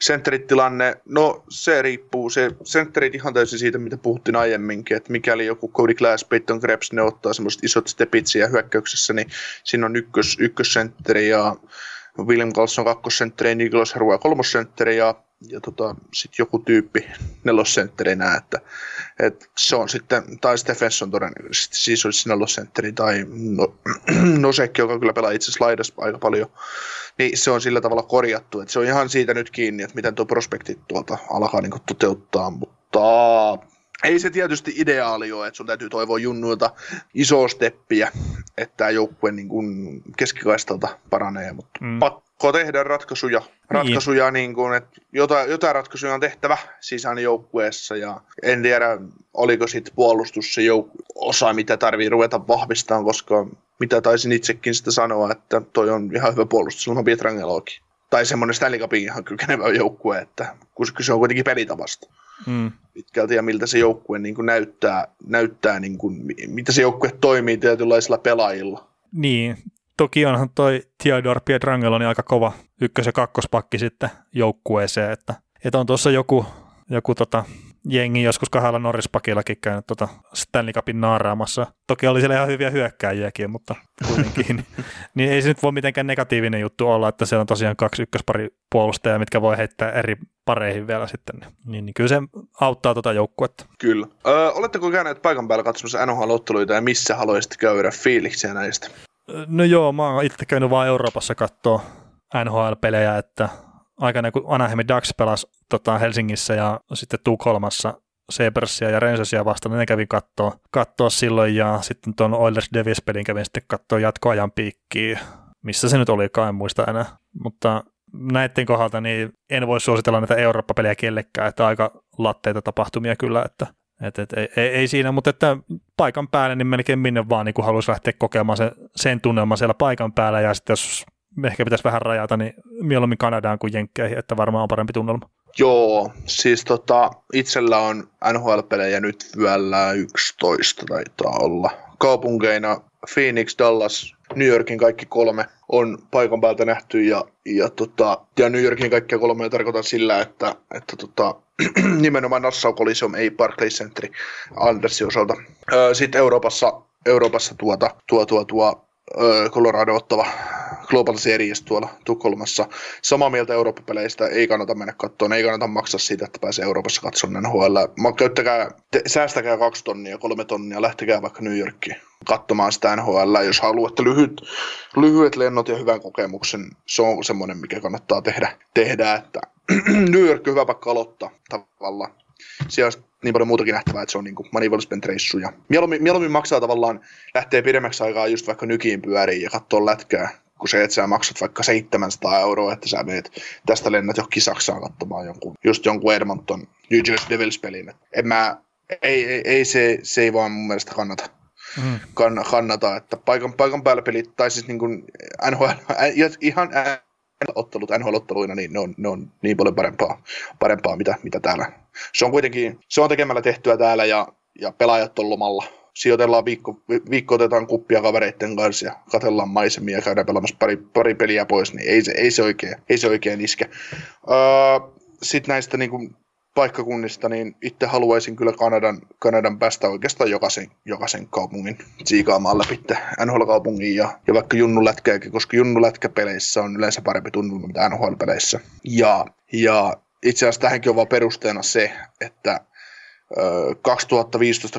2015-16 vuodenvaihteessa, kun oli Helsingissä kisat, nuorten, nuorten jääkiekko maailmanmestaruuskilpailut, niin juttelin kanadalaisten fanien kanssa siellä katsomossa ja kysyin, että miksi te, miksi te tuutte niin isoina laumoina aina Eurooppaan katsoa näitä pelejä, niin sanoin, että, että Junnu jääkiekossa on se tunnelma ihan eri sen takia, kun ne pelaajat vielä yrittää. Mutta sitten kun ne menee NHL, niin ne tekee rahaa. Eli siitä poistuu se tietty passion niin sanotusti siitä hommasta. Niin siksi oletan myös, että kun pelataan jotain OHL, Kingston Frontenax vastaan Hamilton Bulldogs, ei Hamilton kuulu itse asiassa QMIHlla tai kuulla, mutta no, joku London Knights vaikka, niin pelaa eri ottelissa vastaan, niin niissä peleissä on todennäköisesti huomattavasti paljon parempi tunnelma, kun ne, se on peli, pelissä ryskätään tavallaan enemmän ja se on eri, erilaisella feelingillä vedetään. Mutta, mutta jos lähtisin vielä suosittelemaan näistä, mitä on käynyt, niin älkää menkö Arizonaan koskaan. Ei kannata, ei kannata mennä sinne ja Dallas on kyllä ihan, ihan, ihan jees.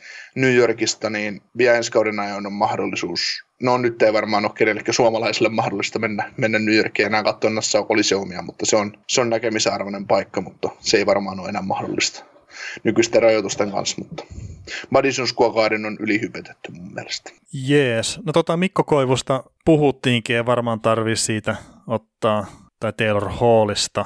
Mutta miten tässä niistä puhuttiin viime jaksolla, mutta että onko Lainella nyt kunnon sentteri? Tässähän nyt varmaan edelleenkin tarvii katsella sitä, että pelaako se Laine SL itse tulevalla kaudella, että manageri antoi nyt jo semmoisen lausunnon, että olisi molempien osapuolien kannalta parempi, jos matka jatkuisi eteenpäin jonnekin toiseen organisaatioon, että, että se oli sille nätisti sanottu, että Laine on pyytänyt siirtoa pois seurasta ilman, että sanoo sen suoraan. Joo, ja se on mun mielestä kaksi kertaa pyytänyt sitä seura, seurasiirtoa, ja mun mielestä on kuullut semmoisen epämääräisen huun, että on myös painanut joskus pari vuotta sitten. Sinä syksynä, kun oli vielä tulokassopimuksessa kiinni, pelasi niin kuin kolmatta vuotta tulokassopimuksestaan Patrick Laine, niin hänellä oli tarvittu kuutta vuotta Jetsistä, mutta oli lyönyt sen pois sitten liian vähän, olisi, olisi saanut rahaa. Tämmöinen epämääräinen huhu liikkuu, li, on, on liikkunut, mutta tiedä sitten, mm. pitääkö paikkaansa. Mutta joo, en mä tiedä, onko sitä niin sitten oikeasti se kakkosentteri. Ja onko se Laineella sitten sentteristä kiinni, että loppupeleissä niin paljon, niin paljon, että kyllä tuo kaveri, kyllä sen pitäisi kaikesta huolimatta ylivoim, yli, yli, kaikilla sillä ylivoimalla ajalla, ajalla ja laukauksella ja muulla, niin sen 40 maalia tehdä. Mm, ja siis kyse on enemmän siitä, että kiinnostaako lainetta itteensä. Et jos laine itse haluaa pelata kunnolla ja kovaa, niin se on ihan sille ok pelimies, mutta että sitten vähän liian usein tulee niitä iltoja, että kun ei oikein kiinnostele. Niin, sitten tota, Twitterin puolelta Kari Pitkä kysyy, että että, että jos kun Laine kaupataan, niin mihin hänet kaupataan, todella vaikea siis sanoa, sanoa koska Lainen kohdalla liikkuu, liikkuu muitakin palasia niin paljon ja mikä joukkue olisi sellainen tarpeessa. Mä haluaisin nähdä se ehkä Flyersissa, mä haluaisin nähdä hänet ehkä Kolumbuksessa, mä haluaisin nähdä hänet... Flyersin poikiin lisää täytettä. kyllä, kyllä, kyllä, kyllä. Sinne, sinne samaan kastiin. Ylihintaisia, ylihintaisia huonoja pelaajia, ei vaan. tota, öö, tai ylihintaisia tehottomia pelaajia, tai miten sitten sanotaan. Joo, on, mutta ei, ei, ei dumata lainetta niin paljon, pa- paljon, mutta on tosi mahdoton sanoa. Hmm. Kyllä siis kyllä mä luulen, että Flori, Florida, Carolina olisi ihan kiva nähdä. Mm, siis sanotaan näin, että Winnipeg tarvii puolustajaa ja Carolina siinä suhteessa se ehkä selkeän kauppakumppani, mutta niillä oli kai ollut jotain vääntöä laineesta ja mun käsityksen mukaan se oli kaatunut siihen, että Winnipeg oli pyytänyt liikaa Karolinan mielestä, niin se, että palaako siihen hommaan vai ei myöhemmin, niin nähtäväksi jää. Se, Winnipeg oli pyytänyt Jake Gardnerin lisäksi neloskierroksen parasta, ja se oli Karolinalle liikaa. Tämä neloskierros niin ei missään nimessä. ei, ei, ei, ei, ei, se on vitonen ja Gardner tai ei mitään. tota, mitäs näitä muita nyt oli, pulju mihin istutaan, kun pelit aikanaan alkaa sitten joskus. No joo, siitähän me ollaan puhuttu paljonkin aikanaan, mutta mun on vaikea tuossa niinku, etenkään tulevalle kaudelle sitten nähdä Oilersissa, että olisi top 6 paikkaa hänelle tarjolla, ja sitten jos ei ole sitä tarjolla, niin että onko sillä mitään järkeä pitää siellä nhl että potentiaalia kaverissa on tosi paljon, mutta pelityyli ei oikein toimi tuonne NHL-kaukaloon. Joo, siis niin, no juuri näin, että, että lähtikää, menkää, menkää katsomaan semmoista keskushyökkäjää liigassa kuin Aleksi Saarelo ja verkkaa häntä Jesse Puljärveen. Siinä on NHL-hyökkäjä ja siinä on SM hyökkäjä Tai niin kuin NHL-hyökkäjä ja KHL-hyökkäjä. Ja tarkoitan, että Aleksi Saarelosta tulee NHL-hyökkäjä, Jesse Puljärvestä tulee KHL-hyökkäjä. Okei. Okay. No joo, sitten on tietenkin vähän samaa sarjaa, mitä aikaisemmin tuossa keskusteltiin, mutta että, että tosiaan voisitte kertoa vaikka rosteritokkaan löyty lukkoon, että kuka vakuuttaa tai ketä pavatte korkealle tässä vaiheessa, sitten kun kausi joskus alkaa, niin Colorado ja Vegas on lännestä kovia ja Tampa voi nostaa idästä, vaikka se tuleekin heikkenee, mutta et muuten sitten, että haluatko Toronto nostaa idästä tuohon myös, niin se on vähän niin ja näin, mutta että noin kolme nyt on helppo nostaa ja sen jälkeen aika paljon auki itse asiassa asiat vielä mun mielestä. En mä tiedä, mäkin tuossa kun mä popasin jo Kolumbusta voittamaan mestaruutta, niin mä en tiedä mihin mä oon sen New York Islandersin unohtanut, että, että se on ole, olemassa siellä kuitenkin edelleen. Että, että, että jos nyt täytyisi semmoisia top 4 veikata, niin Toronto, Tampa, Islanders, Columbus. Niin idästä. Idästä ja lännestä Colorado Vegas. Ää, no sit onkin paha keskisestä saada se yksi joukkue. Herra mm. Jumala. Siinä on Colorado jälkeen St. Louis ja sitten on kurapaskaa. Ei, sitten on Nashville, Nashville ja Dallas ja Winnipeg ja sitten on kaksi kurapaskaa. Uh, niin ja ty- Tyynimeri on ihan auki. Äh, niin Vegasin jälkeen, niin. aivan täysin.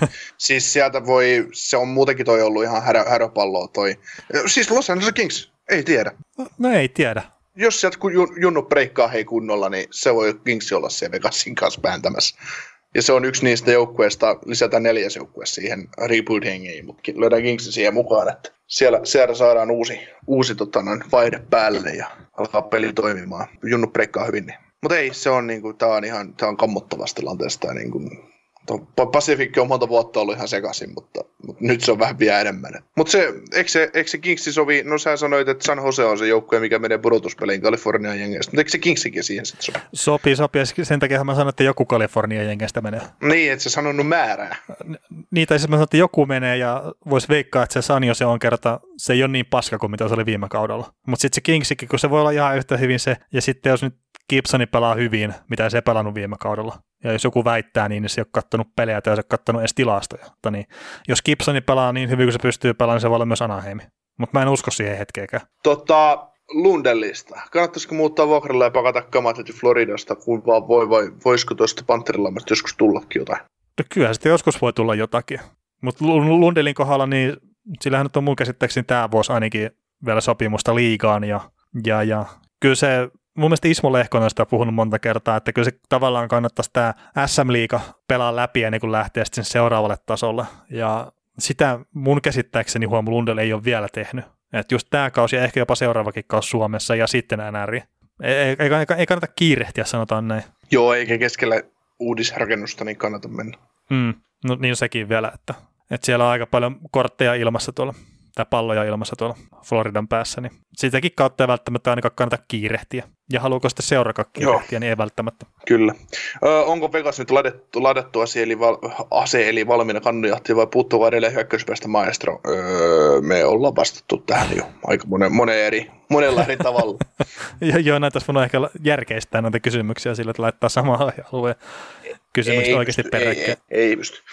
Uh, Sitten koska kaikki ei sale tiedä, niin kertokaa kauan olette NRiä seurannut huolella ja teidän lempijoukkueet, jos ei nyt, niin nuorempana.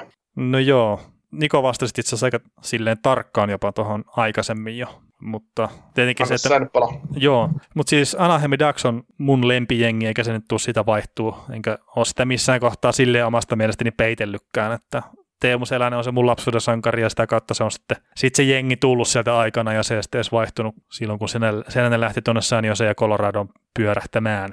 Mutta tota, oma NRin seuraaminen, jos lähtee tuolta niin kuin ihan jostain kaukaa kaukaa historiasta, niin 93 suurin piirtein jääkeikkokortit oli iso juttu Suomessa. Ja sieltä se lähti se sarjan seuraaminen ja omasta mielestä silleen seurannut aina hirveän tarkkaa, oikeasti en siis. Mutta jos sitten jonnekin 2005 vuoteen hypätään, että silloin mä oon aloittanut NHL-manageroinnin, ja sitä kautta se on sitten taas niin kuin merkittävästi syventynyt se oma NHL seuraaminen, että pelaajat on tehnyt paremmin JNE. No siitä kun 2008 TMS, niin tuli Suomeen ensimmäistä kertaa mahdollisuudeksi ottaa, se taisi olla ESPN Center paketti eli sama kuin tämä nykyinen NHL TV, niin joku 2008-2009 kun se tuli, niin silloin mä otin sen, ja sitten ruvennut katsoa tietenkin pelejä tosi paljon, ja mulla on ollut siitä asti tuo paketti, kyllä joltain palvelun tarjota sitten koko ajan. Ja tietenkin kun pelejä katsoo jenne, niin taas sitten syvenee tuo oma tietämys ja ymmärrys sarjasta ja jääkeikasta ylipäätään tosi paljon. Ja sitten jos tässä nyt miettii, että viimeisen neljän vuoden ajan on tehnyt näitä NHL-podcasteja, niin tietenkin joka kausi on katsonut enemmän pelejä ja seurannut systemaattisemmin ihan niin kuin seuroja ja pelaajia ja JNE, niin mä sanoisin, että tässä viimeisen neljän vuoden aikana se kasvu on ollut taas todella paljon tai todella kovaa niin kuin oman ymmärryksen kannalta. Mutta sitten jos mun 2005 meikäläiseltä kysyisi, että miten hyvin mä oon perillä sarjasta, niin mä vastaisin, että joo, tosi hyvin. Mutta sitten 2008 meikäläinen olisi, olisi sitä mieltä varmaan, että tämä 2005 viisi veli ei ymmärtänyt jääkököstä vielä yhtään mitään. Ja ihan sama se on tässä nyt ollut viimeisen vuosien aikanakin, että jos miettii ihan vaan viimeistä kolme vuotta, kun Nikonkaan on tehnyt näitä, niin kyllä mä sanon, että mä ymmärrän nyt jääkiekkoa ja NHL sarjana huomattavan paljon paremmin kuin mitä mä ymmärsin silloin, kun tehtiin ensimmäinen podcasti Nikon kanssa aikana. Joo, mä, mä luulen, että tässä on, ollaan sitä, me ollaan sitä keskenään puhuttu monesti, mutta, mutta ei, ei julkisesti suoraan podcastiin, niin sanotaan, että viimeinen kolme vuotta, kun on paukutettu podcastia tulille, niin me molemmat varmaan ollaan, me ollaan varmaan siitä, siitä hyvä podcast-pari tavallaan niin kuin kuunnella ja myös niin kuin olla toisillemme hyviä sillä, että me pystytään molemmat kehittämään toisiamme, kun kuunnellaan toistamme juttuja, jos, jos veli ottaa joskus sen muuten pois päältä silloin, kun mä puhun. mutta, mutta, mutta jää, jää vahingossa niin ääni päälle, mutta, mutta, tuota, mutta niin kuin ainakin itse, itse on saanut niin paljon lisää näkökantaa pelkästään kaukosen juttuja kuuntelemalla, että, että ajattelen ajattelee niin monta kertaa, niin monella eri, eri tavalla niin kuin nykyisin jo, ja monen, niin kuin paremmallakin kantilla, kantilla. Ja jos otetaan nyt vaikka esimerkiksi se, että kun mennään lukemaan jatkojen keskustelupalstaa, niin nykyään on melkein parempi, että ei kommentoisi koskaan sinne mitään. Ja sillä että välillä miettii, että hohoja, että mitäköhän ne oikein mahtaa ajatella. Mutta se on todennäköisesti sellaisia faneja, esimerkiksi kirjoittamassa, jät, kirjoittamassa lätkästä, jollainen mä oon itse ollut joskus. Että niinku ei näe niin objektiivisesti tai ei ymmärrä sitä juttua, miksi jotain pelaajaa pidetään hyvänä tai miksi jotain pelaajaa pidetään huonona tai miksi, jotain, miksi joku joukkue voittaa. Että se on niinku se, ne näkökannat on kasvanut monta kertaa. Kasvanut niin erilaisiksi ja kasvanut semmoisen tietynlaisen muottiin. Oma tyylikatsojen jääkiekko on niin erilainen, mitä se on ollut vaikka viisi vuotta sitten. Joo, ja kyllä se isoin ero on just esimerkiksi nyt oli tämä viikon joukkueprojekti, että oikeasti katsoi niitä eri joukkueita ja yritti etsiä sieltä niitä jotain juttuja, että minkä takia ne on hyviä tai minkä takia ne on huonoja. Et toki siihen pitäisi vielä kehittää se systemaattinen tapa, että miten sen purkaa se homman, mutta niin kyllä se kokee, kokee silleen, että hirveän paljon on kehittynyt, että en tiedä, onko meidän jutut kehittynyt samassa tahdissa ja saadaanko me purettua näitä meidän ajatuksia parhaalla mahdollisella tavalla, mutta silleen itse kokee, että, että on mennyt eteenpäin tässä lajitietämyksessä. Ja mä luulen, että meilläkin, meilläkin mä luulen, että meillä on tavoite, tavoite kuitenkin olla joskus tulevaisuudessa vielä parempi, mitä me ollaan nyt, että meillä on nyt, nyt vielä sillä tasolla, mitä me tullaan olemaan joskus. Niin tämä on tavallaan jo, jokainen kausi harjoittelua siihen hetkeen, kun me ollaan tavallaan oman uramme huipulla. Niin, ja siis kyllähän se lähtökohta pitäisi olla se, että ikinä ei olla valmiita Mm. Et siinä kohtaa, kun me sanotaan, että me kyllä tiedetään tämä sarja, eikä me tarvitse katsoa jotain pelaajaa, että mä tiedän, miten hyvä tai huono se on, niin siinä kohtaa mun mielestä ollaan vähän luovutettu sitä hommasta. On, ja Et, koska jokainen, jokainen kausi aina muuttaa, aina tulee uusia pelaajia ja jotkut poistuu. Mm. Et se, se on sitä jatkuvaa itsensä kehittämistä ja sarjan aktiivista seuraamista, että et se on se ainut tapa pysyä jollain tavalla niin tietojen kanssa silleen päivitettynä. Mm. Ja tämä on hankala, nyt on 31 joukkuetta kohtaan 32 joukkuetta. Siinä on aika paljon seurattavaa. On juu, ja me ollaan sitä monesti mietitty, että, että mikä on niinku semmoinen, että jos haluaisi tätä sarjaa seurata kunnolla, niin tästä täytyisi melkein 4-5 ihmistä olla seuraamassa, että tätä sarjaa pystyisi seuraamaan. Niin. Ja kaikki, kaikilla olla sama taivottavalla. Niin itse asiassa tavallaan divari kerralla, jos seuraisi, niin sitten pystyisi katsoa ne tota, jengit silleen kunnolla läpi ja saisi katsottua melkein kaikki pelit aina jokaista divarista sitten yhden ihmisen voimin. Ja Mm. Niinhän se täytyisi mennä, mutta kun se on täysin mahdotonta ja siinä vaiheessa täytyisi olla neljä hengen podcast ja meidän normaali podcast jakso kestää seitsemän tuntia siinä, niin ei riitä niin päivästä loppuu tunni kesken, kun näitä ruvetaan tekemään. Niin tämäkin piti tehdä tämmöinen pikainen jakso yli kaksi tuntia, ollaan paukutettu kevy. Niin, no katsotaan, tämän saa, tämän saa alle tuntin kuitenkin, kun mä otan sun höpinet pois. Niin, niin, niin. kuten aina. Joo, mutta joo, miksei sitä voisi liikan kiinnostavimmatkin pelaajat kertoa, jos ei tule tarpeeksi muualta tykitystä luokkaa. Ketä nyt kansi seurata vielä kun voi? Mm, joo, tota, mä en ole mielestäni salannut sitä, että mä en oikein seuraa muita sarjoja kuin NHL, niin Mulla ei ole mitään hajua, ketä liikassa pelaa edes. No mä heitin tota Aleksi Saarelan nimen tosta esille ja Jonne Tammela pelaa samassa kentässä Saarelan kanssa tällä hetkellä Lukossa SM Liikan parhaassa jääkäkköjoukkueessa tällä hetkellä. Ää, Tammelaan Tampan varauksia. IFK nyt on haalinnut koko puolen NHL näitä, näitä tota, lainapelaajia sinne, mutta kaikki on rikkinäisiä niin ilman, kun ne saa niitä. Niin kiinnittäkää Bemströmiin huomiota. Bemström on semmoinen kaveri, todella, todella liukas jalkainen, taitava jätkä, joka painaa kaksi pistettä per peli aina kun vaan No niin, lähes tulko aina kun IFK tekee maali, niin Bemström on sinne jotenkin osallisena. Öö, Sitten tietysti nyt tuli Barrett Haitton. Heitton tuli tuli tota Ilvekseen, niin sitä kannattaa ruveta tsiikailemaan, tsiikailemaan että miten selviää, mutta Juuso Välimäki ah, ollut niin. myös me, meidän haastattelussa, teki tuossa ihan hienon maalinkin Velsuja vastaan, kuulemma ihan ylikylän kaveri, mutta kyllä tämäkin nyt vähän kuvastaa, kuvastaa siitä, että NHLstä tulee tulee tämmöisiä NHL kohta pian breikkaavia pelaajia, ja ne on ylikylän jätkiä SM-liigassa, niin se rupeaa kertoa siitä, että mikä se SM, SM-liigan reaalitaso on. Niin. Ei siinä on niin kuin, siis ei oteta niiltä pelaajilta mitään pois, mutta kun ne SM Liiga, siihen niihin vuosiin, kun sä olet SM Liigaa vielä katsonut, niin ei sinne tullut NHL breakoutit, tai semmoiset, ketkä mä ehkä ottaa paikan NHLstä. Ei ne tullut dominoimaan SM Liigaa silloin. No se vähän riippuu tietenkin aina pelaajasta, että tuliko dominoimaan vai ei, mutta siis eikö liikassa edelleenkin 12 joukkuetta ja jokerit pelaa siellä? Kiekko reipas, kiekko niin. reipas pelaaja. joo, kiekko reipas kyllä joo. Jouni Rokaman Tepsin maalilla. Ja... Joo, mutta siis niin, siinä on, siinä on tota, semmoisia kavereita, joita kannattaa katsoa. Joo. Ja sitten tota viimeinen kysymys Phil Kesselistä, niin, niin, niin että onko tuo Kessel jättänyt potentiaalistaan parhaan mittaamatta, kun ei toi fyysinen kunto välttämättä ainakaan kroppaa katsomalla ollut ihan sitä, mihinkä voisi parhaimmillaan pystyä, niin mitä mieltä sä oot siitä? Sormusta muutama tehty maali nhl en mä nyt tiedä. Ois se nyt varmaan, mutta onko sillä sitten se kuitenkin kantoi yksi jotain Torontoa tuossa joku vuosi sitten. Mm, ja siis ilmeisesti luontaisesti lahjakas urheilija. Niin. Mikä... Siis kun sä voit olla hyvä jääkiekkoilija, vaikka sulla olisi vähän pömppistä. Mm, joo, siis mä oon samaa mieltä. Just se, että miten sä määrittelet sitten, että, että pelaaja on hyvässä kunnossa, että onko se se uloshengitys, tai niinku just, että sä pystyt juoksemaan maratonia tai tämmöistä, että kun se ei välttämättä sitten siirry jäälle se kunto tavallaan ollenkaan. Ja että toi on vähän hankala, että, että tietenkin, että jos on ihonsa kunnossa, että se vaikuttaa pelaamiseen, että se ei jaksa vaan yksinkertaisesti, niin, niin sit se on ongelma, mutta en mä usko, että NHL yhtään semmoista kaveria on. Että se on se pelikunto kuitenkin, mikä, mitä kaikki NHL-pelaajat sanoo tai kaikki jääkiekkoilijat sanoo, että sillä ei ole mitään merkitystä, että miten hyvä sä oot just vaikka juoksumatolla tai kuntopyörän päällä, niin se pelikunto pitää hankkia kuitenkin jäällä. Että se on hyvin erilaista se jäällä tapahtuva liikunta kuin sitten mikään muu. Niin Kessel on kyllä siinä ollut mun mielestä aina niin kuin tosi hyvä, että, että se pystyy liikkumaan siellä jäällä hyvin ja, ja näin. Ja to, tosiaan kun miettii maalimääriä ja sormuksia ja muita, niin ehkä se on nyt ulos mitä nyt rapastaan sille ihan tarpeeksi. Onko se kaikkea, niin ei välttämättä, mutta sitten pääkoppa on myös yksi juttu ja sitten jos olisi vetänyt ihan eläimenä tuolla kuntopolulla ja muuta, niin sitten olisiko se pääkoppa ollut siinä kunnossa, että pystyy tekemään sitä eliittitulosta jäällä, niin en tiedä. Mm.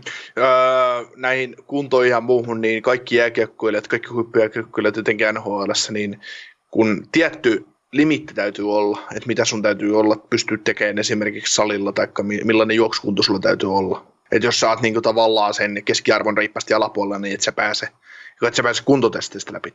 Et se on niin kuin, ja sitten esimerkiksi jos pistetään aina, silloin kun mä oon toiminut jääkiekkovalmentajana junnuille, niin mä oon pistänyt junnut tekemään jotain 1500 metrin juoksutestiä, tai kupperia, tai jotain muuta vastaavaa, niin sillähän vaan seurataan sitä, että onko se pelaaja harjoitellut. Ei mm. sillä ole muuta merkitystä. Niin. Ja siis sitä, että totta kai olisi aina parempi, varsinkin junnujääkiekossa se, miksei ammattijääkiekossakin se, että jos ajatellaan vaikka 1500 metrin juoksutesti, joka pitäisi jääkiekkoilijalta kestää semmoinen 5-7 minuuttia, niin niin, niin, niin että tavallaan, että jos me otetaan yksi joukkueellinen ja se minuutti olisi vaikka kuusi minuuttia keskiarvo, mitä kaikki juoksee, että seuraavana vuonna, kun lähdetään, tai seuraavana kun testaa, tehdään vaikka niin kuin, seuraavana, jos se tehdään vaikka kesällä se testi, niin kuin vaikka kesäkuun ensimmäinen päivä, eli keskellä harjoituskautta tai harjoituskauden al- alkupuolella, niin seuraavana vuonna siitä olisi vaikka 15 sekuntia pois. Että se olisi taas vähän kovempi, koska se nostaa sitten kuntoa, ja jos pelaajat on paremmassa kondiksessa, niin ne on yleensä varmaan parempia jäälläkin, mutta se taas, että Mm. Niillä on pela- NHL-pelaajilla on todella kovat testit, millä katsotaan, että onko ne fyysisesti tarpeeksi hyvässä kunnossa,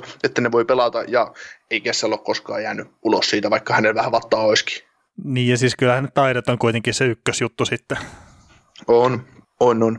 Et, et sehän, on sehän niin... just on, että kun et sä pysty tavallaan salilla tekemään sitä pelaajaa. Ei, ei, ei. Pystyy jo totta kai se, että se mikä niinku itsekin huomaa, kun käy reikäpallon perässä juoksemassa, että kun ei ole niin hyvässä kunnossa kuin mitä on joskus ollut niin kuin juoksukunto, niin ne vaan ne tyhmät päätökset jotenkin tulee todella paljon helpommaksi siihen, kun se kuntopohja rupeaa pettää, että kun on koko ajan kiire jonnekin, jalka ei liiku ja sitten se katse kapenee, niin joo, semmoisessahan sillä on väliä, jos ei ole kunnossa, mutta en mä usko, että ammattiurheilijoiden kanssa on ihan sitä ongelmaa. Etenkin kun ne tekee sitä hommaa, ne on tehnyt lapsesta asti päivittäin, niin ehkä ne nyt pystyy vähän, ne osaa fuskoakin oikeassa paikoissa sitten. mm. Niin, et ei, se, ei ainakaan Kesselillä ole sitä sama ongelmaa ollut, mitä Dustin Bufflinilla, että saattoi 20 kiloa tulla kesällä lisää. Et ei, pelättiin, pelättiin, että pystyykö se luistelemaan, kun se tulee leirille. Sitten se vaan sheippa sitten skondiksen ja taas mennä. Mutta joo, oliko tämä tässä, tämä jakso nyt sitten? Tämä, tämä jakso varmaan maalissa. Tulkaahan mukaan sitten, kun seuraava kausi tästä lähenee ja palaamme, teemme paluuta, paluuta podcastien ääreen. Joo, mutta isot kiitokset tästä kaudesta kaikille kuuntelijoille ja ja, ja palataan tosiaan ääneen sitten seuraavan kauden myötä tuossa jossain kohtaa.